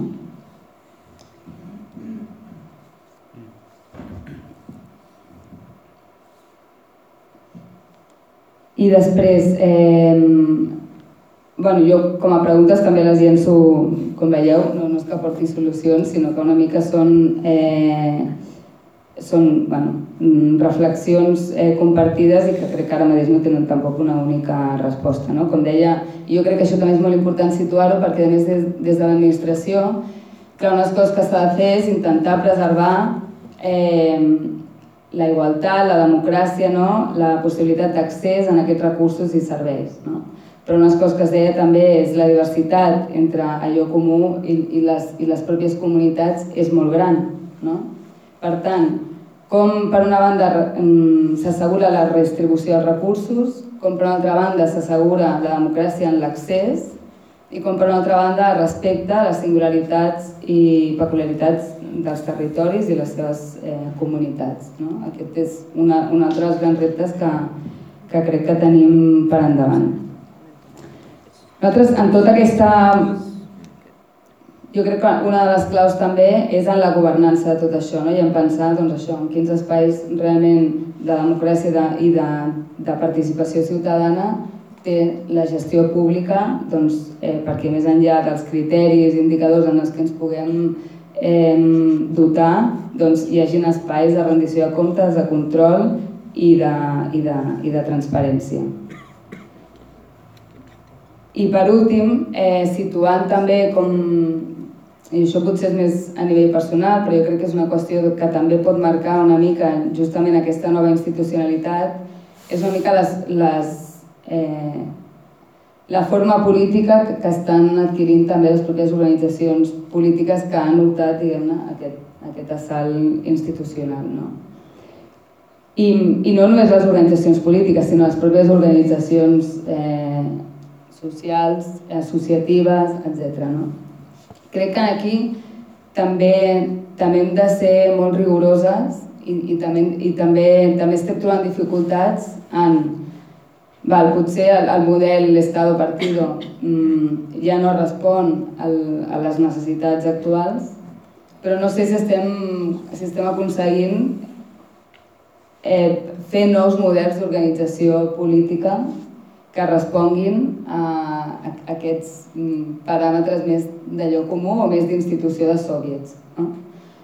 Jo crec que sí que ha de ser una organització més, més soviet i que, que, el, que, el, que el partit com a tal com a estructura mmm, crec que, que, ja, que ja no que ha deixat de funcionar, si és que algun cop ho ha fet, però crec que la dificultat és molt gran a l'hora de crear noves estructures que responguin a, a, a, la, a una altra realitat. I, I crec que això també és bàsic, perquè evidentment la nova institucionalitat estarà basada també doncs, de, de l'organització en les pròpies comunitats i en el moviment eh, associatiu, no? i crec que aquí doncs, també, també tenim un repte per endavant que, que, que no és menor. I bueno, jo m'ho deixaré aquí perquè són i mig allà. Eh, podem obrir, tot i que esteu a les fosques, però us molesten els llums, no us veiem, però podem obrir un torn obert de paraules, també si, si Pierre doncs, vol situar algun, algun element més. No sé, ser moderador. Tot això que deia la Laia. Um, segur que hi ha moltes preguntes, crítiques... Si aixequeu la mà, ho he de fer més movent-la, perquè veient molt poc. Vale. Ah, espera, deixa-li a l'Anna. Si és per mi, no cal, ja tinc una bona veu. Bueno, s'està gravant així. Uh, oui, euh, s'il vous plaît, comme professeur. Alors, vous savez que vous êtes à Catalogne, et ce que c'est le point capital ici maintenant, ça veut dire, vous pourrez nous donner un conseil comme historien pour, disons, ça qu'on doit faire, ça qu'on doit faire maintenant pour gagner la République de la Catalogne, naturellement. C'est tout simple, hein? C'est très simple, merci. Merci de cette question. Més soviets. Si, si voleu, agafem una o dues paraules més, si n'hi ha alguna.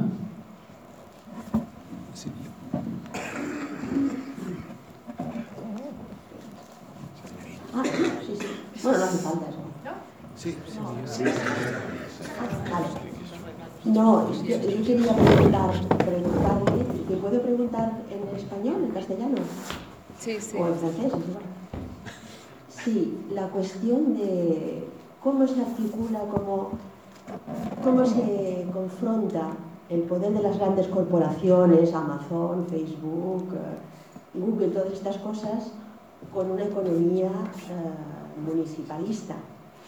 O sea, yo lo que encuentro flojo, bueno, flojo, es la gran cuestión, es la cuestión del poder. Cuando el poder está tan concentrado en grandes empresas multinacionales, cuando la... Si tu veux, je parle en français. Tu parles français Le pouvoir est très concentré actuellement dans tous les sens économiques, industriels, militaires, tout ça. Vraiment, la, la Chine, le- les États-Unis, tout ça, ça, nous déborde. Ici, on parle d'une république locale, une petite ré- république en face de, de- de grosses, euh, de grosses structures. Comment on peut euh, faire face aux grandes, grandes structures, euh, les, grosses corporations devant tout ça Alguna pregunta més? Vale. Ah, La primera pregunta que s'ha fet en francès eh, era una pregunta per Pierre. Eh, quin consell, eh, com a historiador, ens donaries per veure què hem de fer a Catalunya per guanyar la República de Catalunya? I la segona pregunta l'hem tingut bilingüe, així que no cal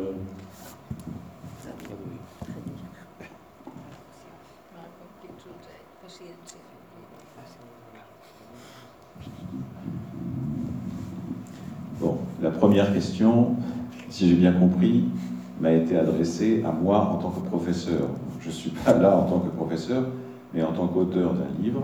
Et puis de toute façon, même si je parlais comme professeur, je n'aurais pas de conseil particulier à donner pour savoir comment ce qui est l'affaire avant tout des citoyens de Catalogne, obtenir cet objectif qui est celui de la République de Catalogne.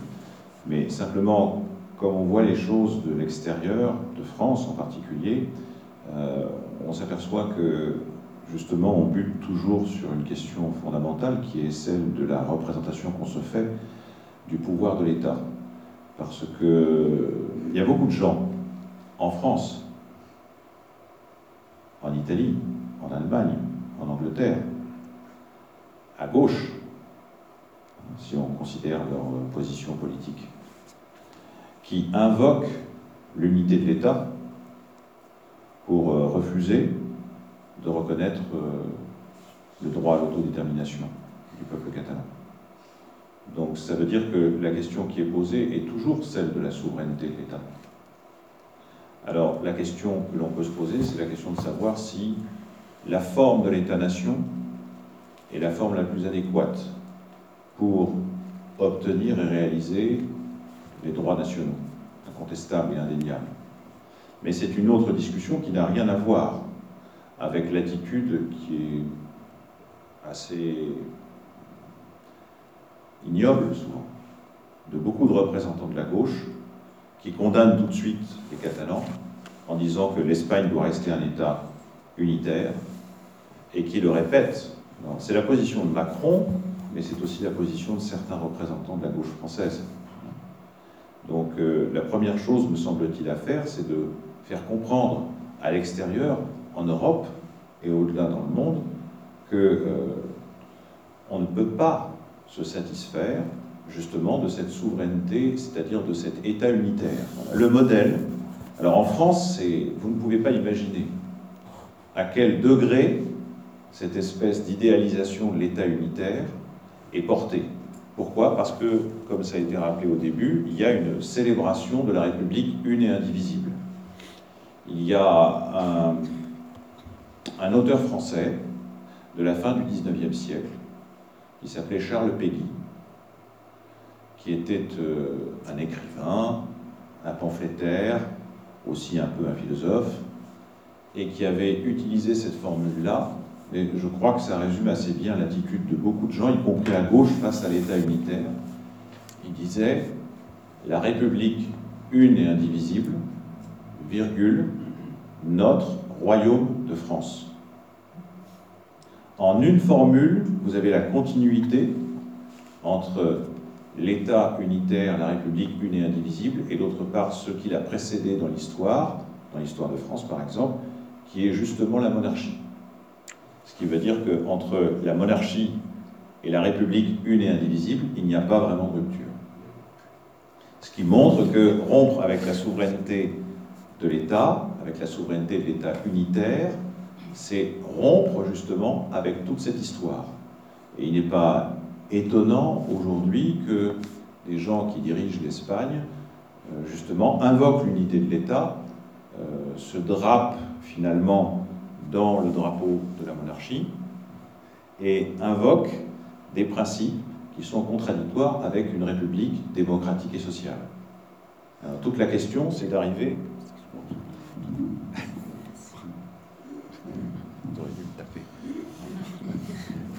En tant que professor no tinc consells, com a professor, que és com vostè m'ha invocat, eh, no tinc consells pels ciutadans de Catalunya sobre com obtenir l'objectiu de la república. Des de l'exterior i en concret des de França, el que s'està veient és la representació del poder de l'Estat. A França, a Itàlia, a Anglaterra, molta gent d'esquerra, mm, en concret, eh, està invocant la unitat de l'Estat per no haver de reconèixer el dret a l'autodeterminació del poble de Catalunya. Eh, no només, a França no només Macron, sinó també l'esquerra francesa s'apunta, diguéssim, a aquesta lectura. Aleshores, la qüestió sempre és la sobirania de l'Estat. La pregunta que ens hem de fer és si la forma de l'Estat-nació és la millor per obtenir drets nacionals. Aleshores, també la qüestió és fer des del punt de vista català, la qüestió és fer comprendre a fora, a l'estranger, que eh, no es pot fer, no es pot construir sobirania a través de l'estat unitari. A França, al mateix temps, això s'assolava amb una celebració de la república una i indivisible. Has dit un escriptor, l'écrivain, nom? Charles Péguy. Ah, sí, Charles Péguy, que és un escriptor, filòsof, pamfletari, va dir la república una i indivisible és el nostre eh, regnat de França, entre cometes. La república una i indivisible, entre cometes, és el nostre regnat de França. Ah, virgul? Com? Sí, sí, ah, sí, perdó, sí. Sí, que no, no... Era una cita, en tot cas. Eh, clar, el que venia a dir amb això és que la república no havia fet una ruptura real amb la monarquia a la qual precedia. Per tant, insisteix en que s'ha de trencar amb la sobirania de l'estat unitari i que a Espanya el que estem veient a nivell simbòlic és diferents persones, figures polítiques embolcallant-se amb la bandera espanyola eh, anant en contra dels principis de qualsevol república o democràcia o, eh,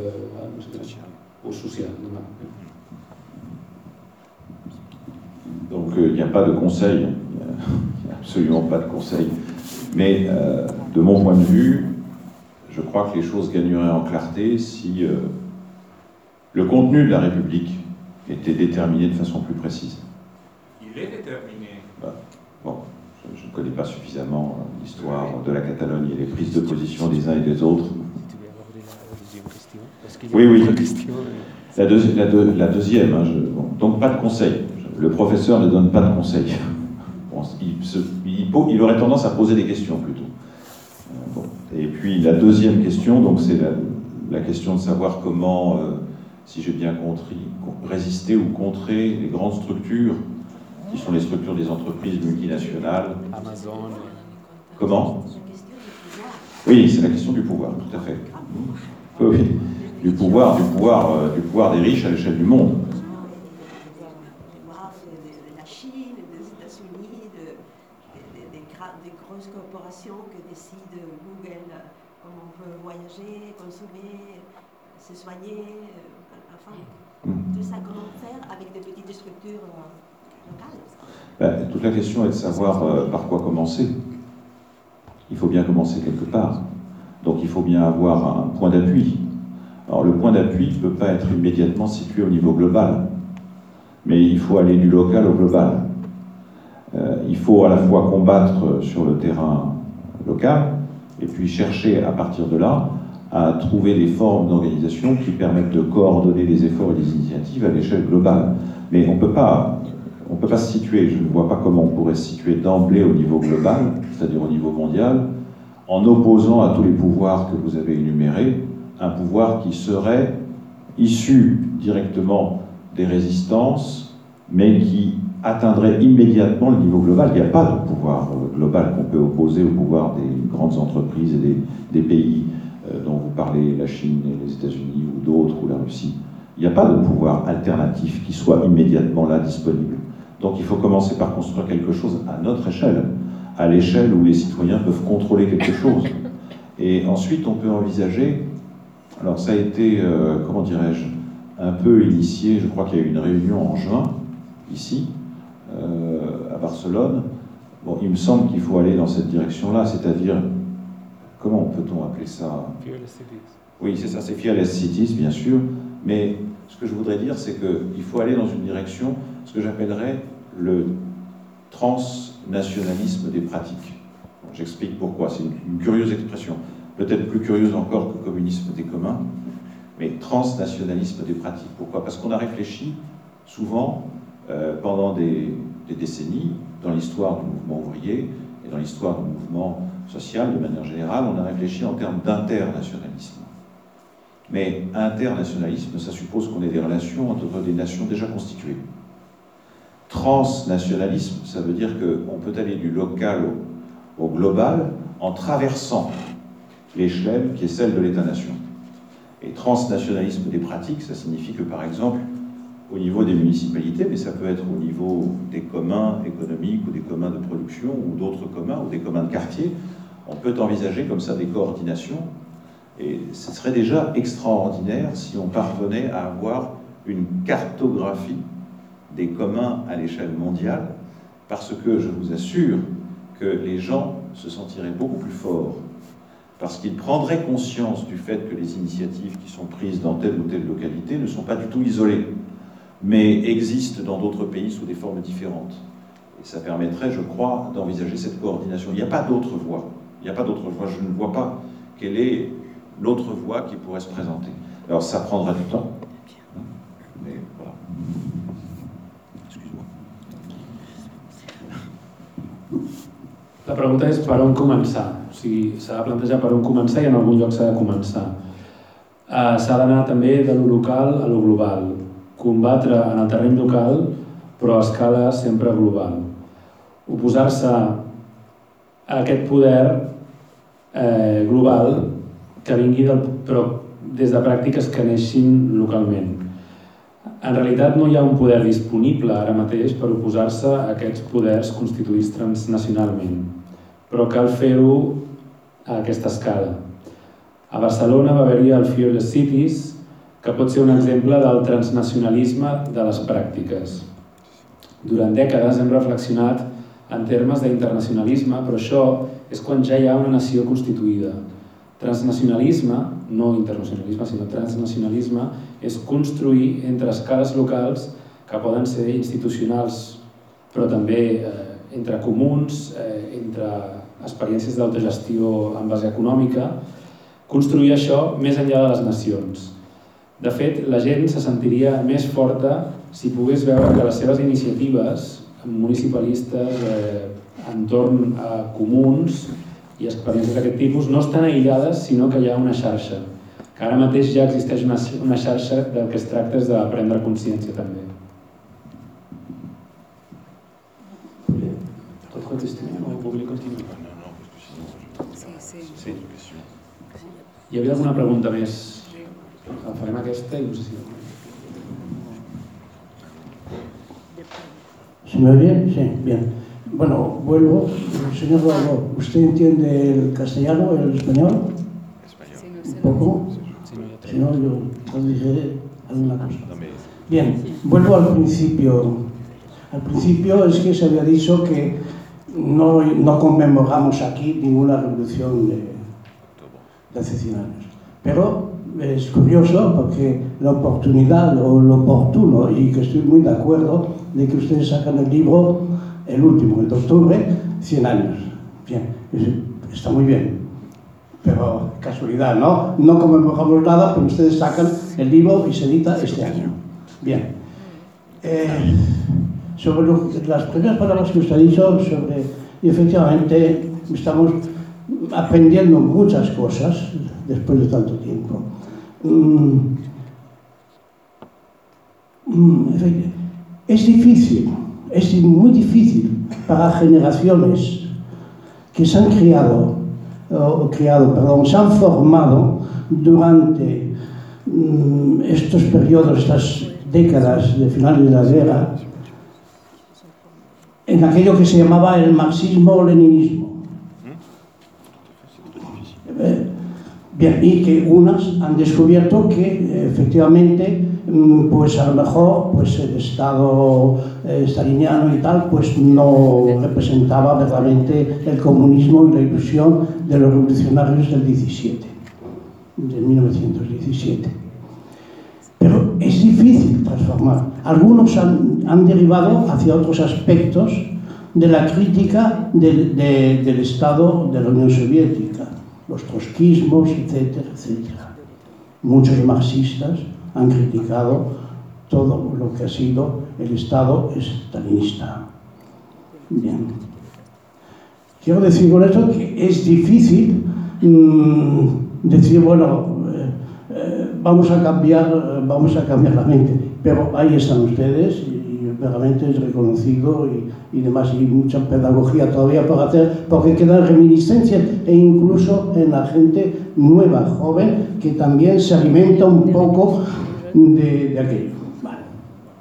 Ahora había otro punto, que es el siguiente, que es el, el sistema. Usted sabe que desde hace, mejor que yo lo sabe, desde hace unos cuantos años, dos o tres años, se han ido cambiando en este país mm, las, las, municipalidades se han ido transformando, que han pasado de ser reaccionarias, derechas y tal, se han pasado a ser un poco, un poco, un poco lo que yo llamaba lo nuestro, un poco los nuestros. Es decir, a partir de los movimientos, que yo no, no, no los ajusto únicamente al 2011, al 15M, sino durante mucho tiempo, muchas décadas, 20 años quizás esta parte, se ha creado movimientos que precisamente ha dado la posibilidad de crear mmm, municipalidades nuevas en España, ustedes conocen, Madrid, Barcelona, Cádiz, etc. y tal. Sin embargo, sin embargo, yo considero, ¿eh? es una opinión personal, por lo que observo y además comparto otras opiniones, la misma opinión con mucha gente. La deriva que está tomando es que nuestra gente, la gente que hemos apoyado para que alcancen el municipio y que gobiernen la gobernanza, como decía.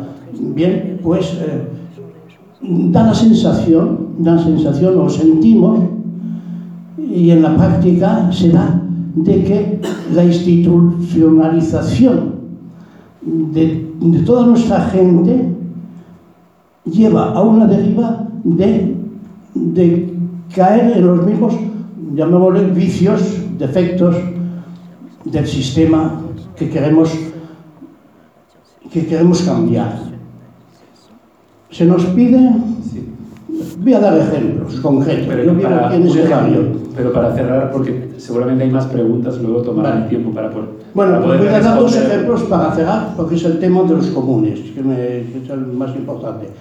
Por ejemplo, aquí en el barrio, cuando hay un pleno, le pleno de, de- de la mairie, le pleno de la mairie, qu'est-ce qu'on discute L'ordre du jour, el orden del día es, vamos a cambiar el nombre de la plaza tal, vamos a esto tal. Cuando se nos pide colaboración es para apoyar a los institucionalizados y mucha transparencia para saber qué hacen, pero nada. Quiero decir que, que hay dificultades también y que mm, eh, la, la vía va a ser difícil, va a ser difícil. ¿Alguna pregunta más? También sobre las cuestiones que planteaban Iván y Laia, que eran, digamos, sobre las que también el última persona que ha intervenido, que tienen que ver con las tensiones que se están dando, digamos, entre institución y espacio de movimiento, entre institución y espacio de cooperativismo, etcétera, entre otras cosas, entre las muchas cosas que se han planteado.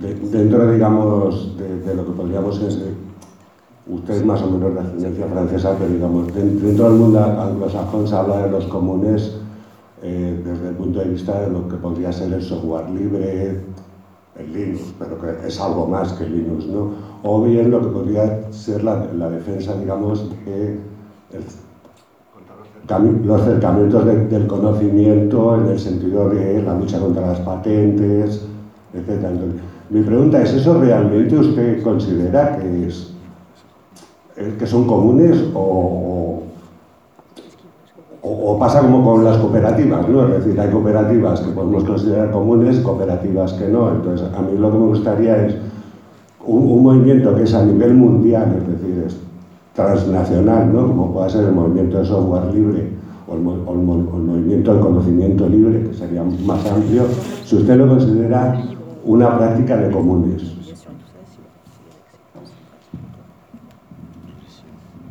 Vale, pues eh, tomaremos la última pregunta. Última pregunta. María.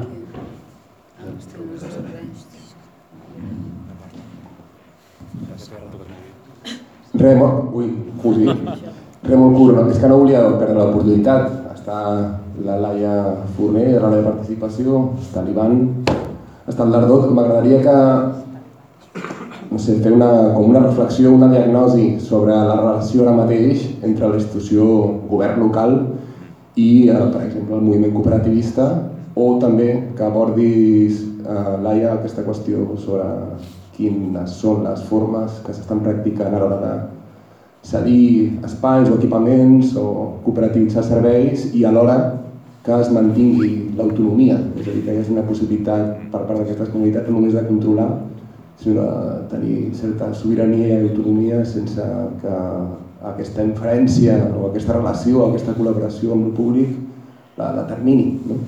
Així que feu tots dos si pot ser una diagnosi i així potser el Dardot també s'emporta alguna idea del que està passant aquí. Molt bé, moltes gràcies. Pierre?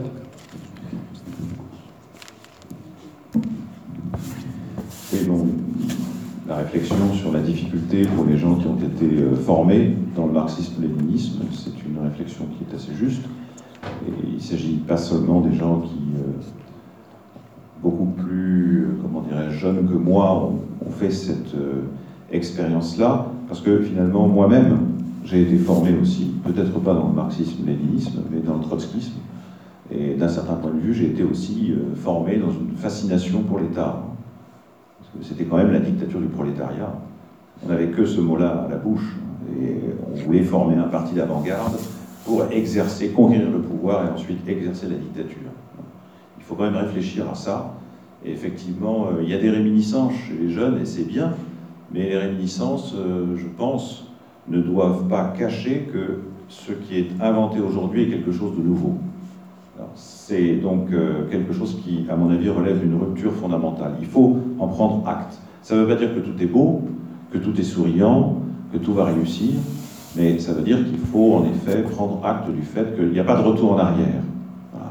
On ne peut pas, en effet, les temps ont changé. Vous avez dit ça très bien, les temps ont changé. Il faut prendre la mesure de ce que signifie cette expression. Les temps ont changé, ça signifie que les conditions dans lesquelles la lutte pour l'émancipation se mène sont différentes. Et si les conditions sont différentes, à ce moment-là, il faut tâcher de comprendre pourquoi. Il faut tâcher de comprendre en quoi elles sont différentes. Et il faut donc tâcher euh, de définir des objectifs en fonction de cette compréhension. Euh, ce que je veux dire, c'est que trop longtemps, trop longtemps, y compris à l'époque de Marx, vous avez une dissociation funeste et malheureuse entre le grand but, le grand objectif la société communiste de l'avenir, et d'autre part les moyens qu'on mettait en œuvre ici et maintenant, aujourd'hui. Eh bien justement, le communisme des communs, c'est peut-être une expression curieuse, mais ça signifie que justement, on refuse une telle dissociation entre le but et les moyens. Il n'y a pas le grand but et puis des moyens euh, qui n'auraient rien à voir avec. Les moyens doivent être une manière d'incarner le grand but ici et maintenant. Alors si je le dis par rapport au, aux pratiques nouvelles, euh, ça vaut y compris par rapport aux expériences de municipalité. On n'a pas d'équivalent en France hein, de ce qui se passe en, Catalogne et en Espagne avec les municipalités rebelles, ce qu'on appelle les municipalités rebelles. Ça n'existe pas. Il y a eu une expérience malheureuse, d'ailleurs, il y a quelqu'un qui a été élu à Grenoble, c'est une grande ville, je crois qu'il y a des relations entre Grenoble et la mairie de Barcelone, mais de mon point de vue, Barcelone c'est sans doute très limité, c'est plein de contradictions, c'est plein de difficultés, mais par rapport à Grenoble, euh, c'est très avancé. Voilà. Donc c'est pour dire qu'on n'a pas du tout ce genre d'expérience en France, et ce qui me paraît important, c'est que certes, il y a des difficultés, il y a une retombée dans l'institutionnalisation, ce que vous avez fait remarquer, mais ça c'est absolument inévitable. Ce que je veux dire, c'est que ce danger il est absolument inévitable. La question est de savoir comment essayer de lutter contre, comment le prévenir. Et à cet égard, il me paraît qu'il faut être absolument, il faut veiller à l'autonomie des communs, y compris par rapport à une équipe municipale qui est amie, qui est plein de bonnes intentions, qui a euh, la meilleure volonté du monde et qui, le cas échéant, est prêt à débloquer des subventions pour soutenir telle ou telle expérience l'autonomie des communs. L'autonomie des communs, des communs, des communs coopératifs par exemple, y compris à l'égard du gouvernement municipal, pour que justement les communs, les coopératives, les autres formes d'association ne soient pas dans une situation de dépendance tributaire en demandant à chaque fois au gouvernement municipal de les aider. Bien sûr que le gouvernement municipal doit favoriser les coopératives, les communs sous toutes les formes, mais en même temps, les communs doivent compter d'abord et avant tout sur leur propre autonomie, vis-à-vis de toute forme d'institution au sens euh, étatique ou administratif du terme. Donc ça me paraît très important de comprendre ça. Euh, voilà, c'est pas du tout, il ne faut pas reproduire à l'échelle municipale ce qui se passe avec l'État. Ça serait la pire des choses. Il faut, de ce point de vue-là, qu'il y ait une sorte, comment dirais-je, de peut-être pas de partage des tâches, mais en tout cas un agenda du point de vue de l'activité des associations et des coopératives qui soit indépendant du travail de l'équipe municipale.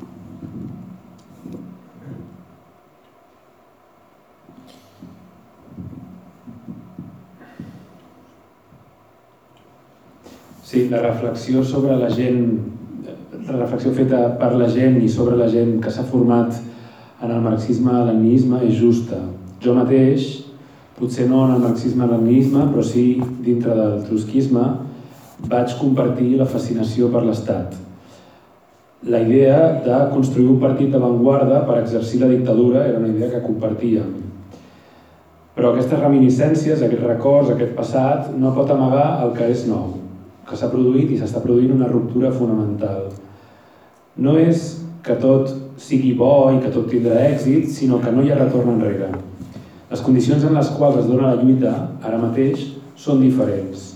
Cal comprendre en què són diferents i plantejar els objectius polítics en funció d'aquesta lectura. Des de Marx, incloent-hi a Marx, hi ha una tensió entre la idea de la gran societat per una banda, i per una altra l'aquí i l'ara. I el problema és aquesta dissociació. No es pot fer tampoc una dissociació entre mitjans i els objectius. Els mitjans han de ser sempre, eh, han d'estar, eh, els mitjans s'han de sotmetre als objectius que tenim aquí i ara. Per això el municipalisme és interessant. I a més, el municipalisme que s'està veient aquí no té rèplica en lloc més Potser eh, està el cas de, de Grenoble, um, però tot i així no és del tot comparable. El perill, o sigui, el perill de recaure en la institucionalització era i, i és sempre totalment inevitable en què hi hagi una institucionalització. La qüestió és com lluitar contra això i prevenir-ho. Cal vetllar per l'autonomia del comú, incloent-hi, i això vol dir incloure en aquesta autonomia del comú Vol dir, vetllar per aquesta autonomia del comú també inclou cuidar la relació, cuidar-se de que les relacions amb els equips municipals, inclús quan aquests equips municipals són amics, no, eh, d'alguna manera, eh, escapsin aquesta autonomia. Sobretot perquè les cooperatives no estiguin en una relació de dependència tributària respecte a les institucions públiques. El govern municipal ha de, ha de mirar d'afavorir per sobre de tot l'autonomia d'aquests espais. Comprendre això és molt important i no es pot reproduir, o sigui, hem d'anar molt de compte de no reproduir a escala municipal el que ja passa a escala estat. Fonamental, per tant, mantenir l'agenda de les associacions cooperatives, etc., de l'economia solidària, social, alternativa, sempre independent. Je, prends juste euh, un exemple pour finir. Il y a euh, à Naples, qui est une très grande ville avec laquelle Barcelone entretient des relations, notamment sur la question de l'eau, la, remunicipalisation de l'eau. Et à Naples, il y a un très grand bâtiment du 18e ou du 17e siècle en plein centre qui s'appelle l'Asilo Filangere. Et c'est une demeure qui a été abandonnée par des, les propriétaires. Et euh, ce, bâtiment a été investi par des acteurs de la culture depuis trois ans. Donc ce sont des gens qui font du théâtre, qui font du cinéma, qui font de la danse. Ils ont, c'est un véritable commun. C'est un commun. Autogéré, avec euh, une convention de l'usage civique urbain, pour reprendre l'expression italienne, et euh, quand j'ai présenté la traduction italienne de commun, c'était Del Comune, le titre italien, le maire, le maire de Naples était présent. Mais le maire de Naples était, et à mon avis, reste encore assez démagogique. des Magistris, c'est le nom du maire de Naples. Et pourtant, il a institutionnalisé l'asilo filangeli. Il y a eu un décret municipal reconnaissant que l'asilo filangeli était un commun. Et il me paraît très important que les gens qui occupent le lieu, depuis trois ans maintenant, en dépit de cette reconnaissance, veulent maintenir coûte que coûte leur autonomie à l'égard de la municipalité. Coûte que coûte. Ils ne sont pas contre le fait qu'on les aide, ils ne veulent pas dépendre dans leur activité de l'administration municipale. Ça, ça me paraît être une leçon qui vaut pour tous les communs. Tous les communs. Euh, c'est vraiment quelque chose à quoi il faut veiller. C'est très important. Ça n'est pas suspecter euh, la municipalité de mauvaises intentions. C'est préserver la chose la plus précieuse. Et quand on n'arrive pas à la préserver, en général, on se fait détruire. C'est ce qui est arrivé dans d'autres circonstances, dans d'autres lieux en Italie. Donc voilà, ça, ça me paraît être vraiment la chose la plus importante. Et puis la dernière, dernière question, sur, pour finir, sur le logiciel. Les logiciels, oui, c'est des formes de commun, bien sûr. C'était à qui la question? C'était à moi ou c'était à quelqu'un d'autre la question? La question sur les logiciels, c'était pour moi? Alors, Oui, oui, bien sûr, ce sont des expériences de commun. Il y a des, il y a des communs euh, informationnels, on peut appeler ça comme ça, euh, qui se construisent aussi, qui ne sont pas euh, aussi localisés physiquement, bien sûr, que les autres communs, que les autres associations ou les autres coopératives. Mais il faut faire très attention, là aussi, comme pour la coopérative. Parce qu'en France, derrière le mot coopérative, il y a des choses très différentes. Très différentes. Il y a des choses qui relèvent du capitalisme pur et simple, remaquillé. C'est vraiment, dirais-je, du make-up, hein, mais c'est exactement l'entreprise capitaliste, à peine améliorée, avec finalement assez peu de droits pour les salariés. Et puis il y a des, des formes, comment dirais-je, de coopératives qui relèvent de la logique du commun. Par exemple, je crois que c'est Ivan qui a parlé de l'économie sociale et solidaire. Il faut savoir qu'en en France, par exemple, aujourd'hui, l'économie sociale et solidaire, ça n'est pas du tout quelque chose d'homogène. C'est traversé par une opposition entre la logique entrepreneuriale et la logique du commun. Donc c'est un terrain de conflit. Donc il ne faut pas du tout idéaliser. Même chose sur euh, Internet, les logiciels, etc. La question clé, c'est celle du code, de l'accès au code. Parce que euh, le code, c'est la loi. Voilà, c'est un point fondamental. Donc si quelqu'un vous dit, le logiciel c'est ma propriété, mais tout le monde peut y avoir accès, ça n'est pas du commun. Si en revanche le logiciel est suffisamment ouvert pour que les gens qui utilisent ce logiciel puissent avoir accès au code et le cas échéant le modifier par une concertation, alors ça c'est du commun. Et donc de ce point de vue-là, il y a une différence très nette. Là aussi, Internet est un terrain de conflit. Il faut habituer à raisonner, non pas en se disant les choses sont homogènes, elles sont ceci, elles ne sont pas cela, mais il faut considérer que ce sont des terrains de conflit. Les coopératives, l'économie sociale et solidaire, c'est un terrain de conflit. Et ça peut être un conflit contre d'autres formes coopératives qui, en réalité, abritent des pratiques capitalistes. Donc il ne faut pas se, comment dirais-je, il faut pas se faire avoir par les étiquettes. C'est tellement économie collaborative, ça a été rappelé par Ivan, c'est terrible, ça fait des ravages. Macron n'arrête pas de jurer par l'économie collaborative. Il n'arrête pas de dire qu'il faut de l'économie collaborative partout. Ça n'a rien à voir avec le commun. Ça montre que le capitalisme et ses représentants ont une fantastique capacité de récupération. Ça a toujours existé, et ça existera y compris pour le commun. Il y a des gens qui nous ont dit, mais votre mot, là, le commun, ça va devenir une sorte de, marque symbolique pour certaines entreprises. Mais c'est déjà le cas. C'est déjà le cas. Mais pour autant, il ne faut pas abandonner le combat pour définir le contenu. Donc c'est encore un terrain de conflit. Donc il ne faut jamais se reposer comme ça sur des titres, des appellations, des noms. Il faut toujours voir ce qu'il y a derrière en termes de pratique. Le plus important, ce sont les pratiques. C'est vraiment pour moi la chose décisive.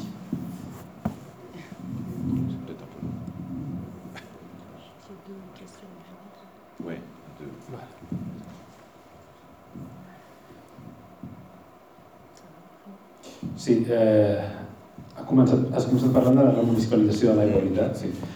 Eh, eh, sobre la... Sí, el, el, està el cas de l'asil eh, Filangeri de, de Nàpols, cas de municipalització de l'aigua, és un, un edifici eh, investit eh, per diferents actors de la cultura, del teatre, el cinema i la dansa.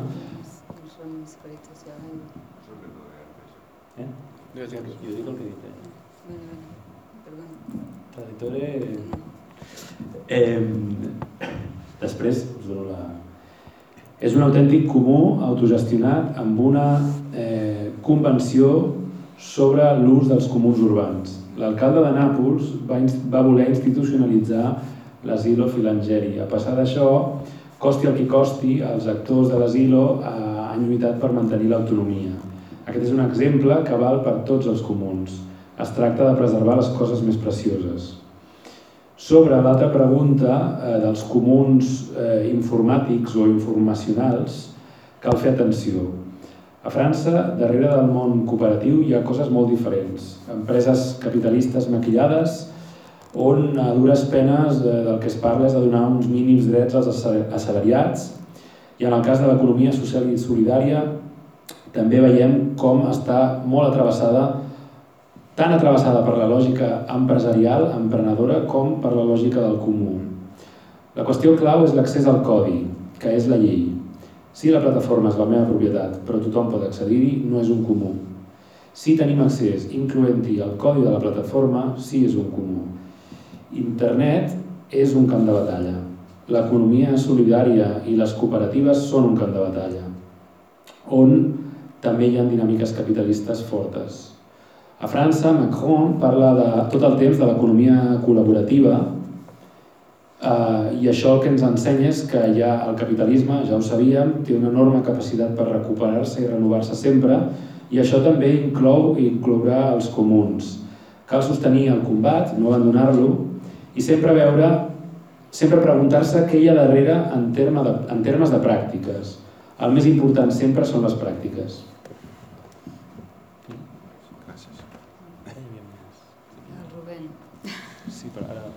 Anava dirigida a vosaltres, la següent pregunta. Sí. Val. bueno, jo molt ràpid, perquè ja està, i és veritat que abans el Rubén m'ha fet la pregunta perquè m'he saltat abans l'explicació. No, perquè he situat més aviat el marc, però no he entrat, diguem-ne, en, en lo concret del que sí que estem duent a, a terme dins la regidoria de participació de l'Ajuntament de Barcelona, que és eh, bueno, un programa per la cessió del patrimoni municipal, diguem-ne, a eh, entitats, associacions, col·lectius per la gestió i ús comunitari d'aquell patrimoni. No? En aquí, bueno, la, això no és res nou, diguem-ne, l'Ajuntament de Barcelona, la ciutat de Barcelona té molts exemples de cessió de patrimoni municipal gestionats actualment per comunitats, aquest n'és un, tot i que ha passat ara, però Can Batlló va passar el mandat anterior, enteneu de nou barris, fa 40 anys, no? Tenim realment molts, molts exemples. Segurament aquí la, la novetat eh, és per una banda, la novetat segurament és el canvi eh, de l'administració respecte a això. No? És dir, fins ara l'administració ha reaccionat de forma reactiva a aquestes demandes ciutadanes, és dir, era una reivindicació veïnal popular de recuperar el patrimoni eh, històric de la ciutat i convertir-lo en equipaments eh, culturals vinculats al territori i gestionats per les pròpies, pels propis veïns i veïnes. I en aquí eh, l'Ajuntament eh, ha reaccionat sempre en polítiques de eh, o bé gestionar el conflicte o bé de la gestió d'un mentrestant en aquells espais on doncs, doncs no hi havia un ús en, en aquell moment. No? Però no ha tingut una política activa d'aliança amb, amb, amb, amb, les, amb, amb les comunitats, diguem-ne, per fomentar aquest ús eh, comunitari del, del patrimoni públic. Per tant, en aquí el que sí que estem construint és um, un programa que tingui com a marc conceptual eh, això, la idea del comú, dels comuns urbans, que en aquí, eh, a, nivell de concept, a, nivell de termi, a nivell de terminologia tampoc ens ajuda la paraula comú, Cetus Barcelona en comú, però els comuns urbans venen d'abans, no? Eh, però bueno, la idea final és aquesta.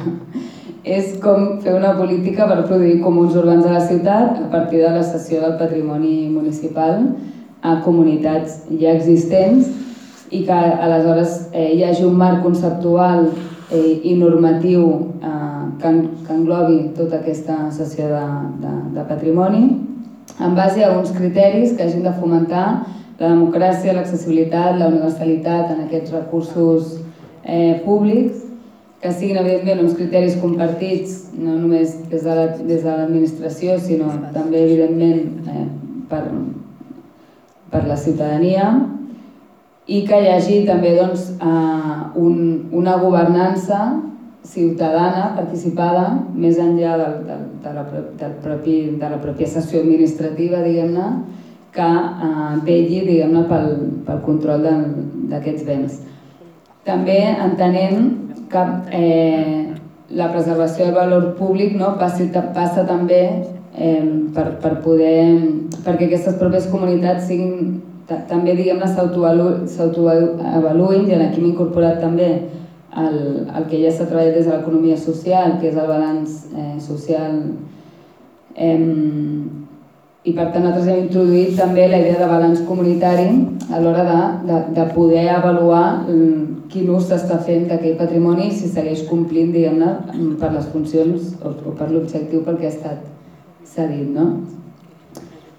A part de tot això, paral·lelament, una de les coses que semblen, semblen eh, bàsiques, però que no ho són, és que estem elaborant el cens de patrimoni municipal, perquè no existeix. L'Ajuntament de Barcelona no té un cens de patrimoni, no sap eh, en la seva globalitat, si té una mena d'inventari però no té un cens actualitzat del, del que té, de qui ho té cedit i de quina manera ho, ho té cedit. No?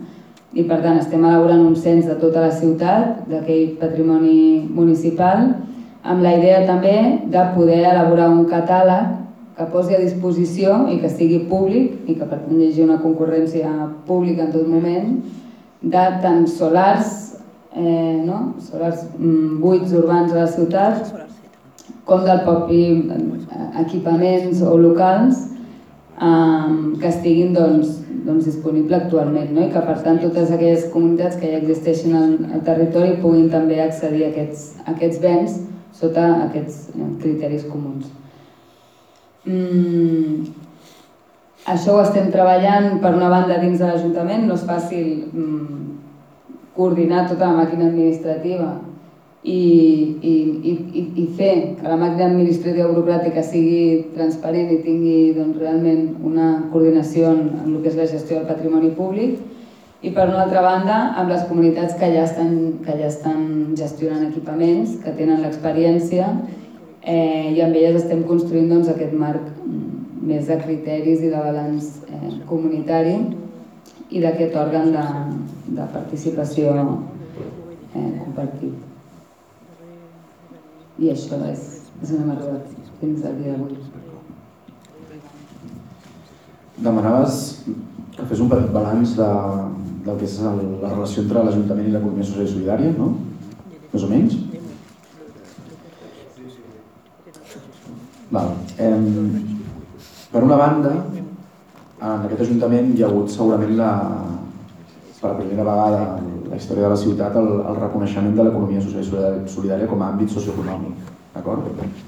Que això és un pas importantíssim i, i que segurament obre una sèrie de possibilitats que fins ara no, no existien a la ciutat. En part, l'Ajuntament de, de Barcelona està seguint les 14 mesures per a la democràcia econòmica local que havia fet la xarxa d'economia solidària fa un, el 2015 precisament que són una sèrie de propostes per tal de democratitzar l'economia de, de les ciutats. No? En aquest sentit, doncs, l'Ajuntament està fent coses com donar suport a la, a la recuperació del patrimoni cooperatiu, no? segle XX a la Barceloneta, eh, la lleialtat, model del segle XX, les antigues cooperatives obreres que estaven en mans privades estan passant a ser en mans públiques i per a usos socials, cooperatius, etc. S'estan donant suport a, eh, espais de promoció socioeconòmica com Coòpolis, com Campicó, el Poble Nou, Collserola, no? intentar generar unes eines de, de promoció, de gestió cooperativa, de promoció d'una altra economia urbana. S'estan impulsant l'ús de les finances ètiques per part de l'Ajuntament, el debat de les clàusules socials, l'habitatge cooperatiu, la Fira de Consum Responsable, la FESC, la Fira d'Economia Solidària de Catalunya, les economies comunitàries, Barcelona Activa, estava vivint alguna certa transformació en l'àmbit de la formació, dels plans d'ocupació.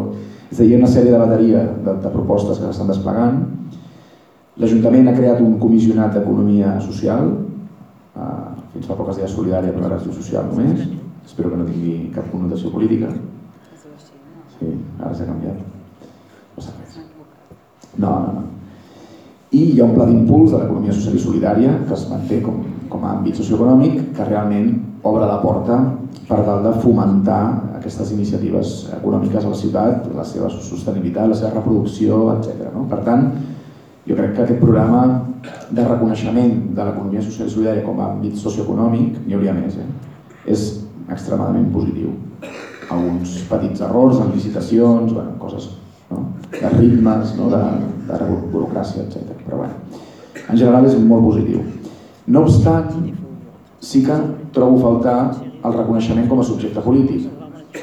És a dir, l'economia solidària és un actor econòmic, socioeconòmic, però també és un actor sociopolític. I en aquest sentit, crec que la segona passa, deixem-ho així, no? s'ha fet un primer pas i ara ha de venir un segon, és obrir un espai de debat polític a la ciutat sobre quina economia ha de governar Barcelona. I en aquest fòrum sí que l'economia solidària ha de ser present com a subjecte polític, igual que els nous sindicalismes urbans, sigui el sindicat de llogaters, sigui altres subjectes com el sindicat de manters o altres formes d'autoorganització col·lectiva, s'ha d'obrir un espai de discussió per definir entre totes quin és l'enfortiment socioeconòmic local, quina economia metropolitana volem per la ciutat. I en aquest sentit això segurament l'Ajuntament no ho ha fet. Per tant, s'ha reconegut com a àmbit socioeconòmic, que està molt bé, però l'economia solidària és socioeconòmica i sociopolítica. Si no en reconeix com a àmbit sociopolític, ens està castrant aquesta eh, aposta més de transformació social. Per tant, jo el que reclamaria aquí és que l'Ajuntament també obrís a deliberació el model econòmic en què sustenta Barcelona i que escoltés com volem transformar o apropiar-nos o col·lectivitzar tots els sectors econòmics estratègics de la ciutat. Sigui turisme, sigui habitatge, sigui mobilitat, sigui proveïments, sigui cultura, sigui les festes, hi ha cosetes, no? les festes de la Mercè, no? espectacle majestuós del gran capitalisme del consum, de l'estrella d'am, de la producció. Hi ha algunes iniciatives, alguns presents a la sala comencen a elaborar alternatives en aquest àmbit de la festa metropolitana capitalista per introduir l'economia solidària en la Mercè, per exemple. No? Doncs, com analitzem tots els sectors productius a la ciutat, la logística, la mobilitat, la, la logística sostenible, i com es fa la transformació eh, realment doncs, socioeconòmica, democràtica, etc. Aquesta segona part és la que queda pendent i jo crec que haurem d'empènyer perquè, perquè es faci realitat.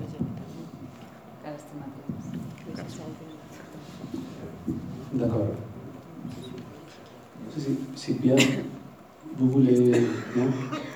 que eh, la, la que vous pensez non. Vale. Bueno, eh, la veritat és que ara mateix és una llàstima acabar perquè segurament obria, obríem un debat ara mateix pràcticament i molt interessant i apropiat. Um, però ho hem de deixar aquí, uh, agraint a tothom la paciència, sobretot per la traducció consecutiva que sempre ho fa tot més complicat. Uh, ara, si voleu, podem anar les persones que vulguem aprendre alguna cosa i, i res, seguir treballant amb, amb això i agrair-te a tu, Pierre Lardó, d'haver vingut, a l'Ivan Miró i a la Laia Forner i a la traductora convidada, que no em recordo el teu nom. Cera És professora d'idiomes, no traductora. És professora d'idiomes que fa traductora a temps parcial. No? Sí, ho hem dit, eh? ho hem dit, ho hem dit que és de l'aula d'idiomes, que és la primera cooperativa d'idiomes de, dels països catalans. Dels països catalans. Dels països catalans. Bueno, gràcies. I teniu un nou Twitter i tot ara.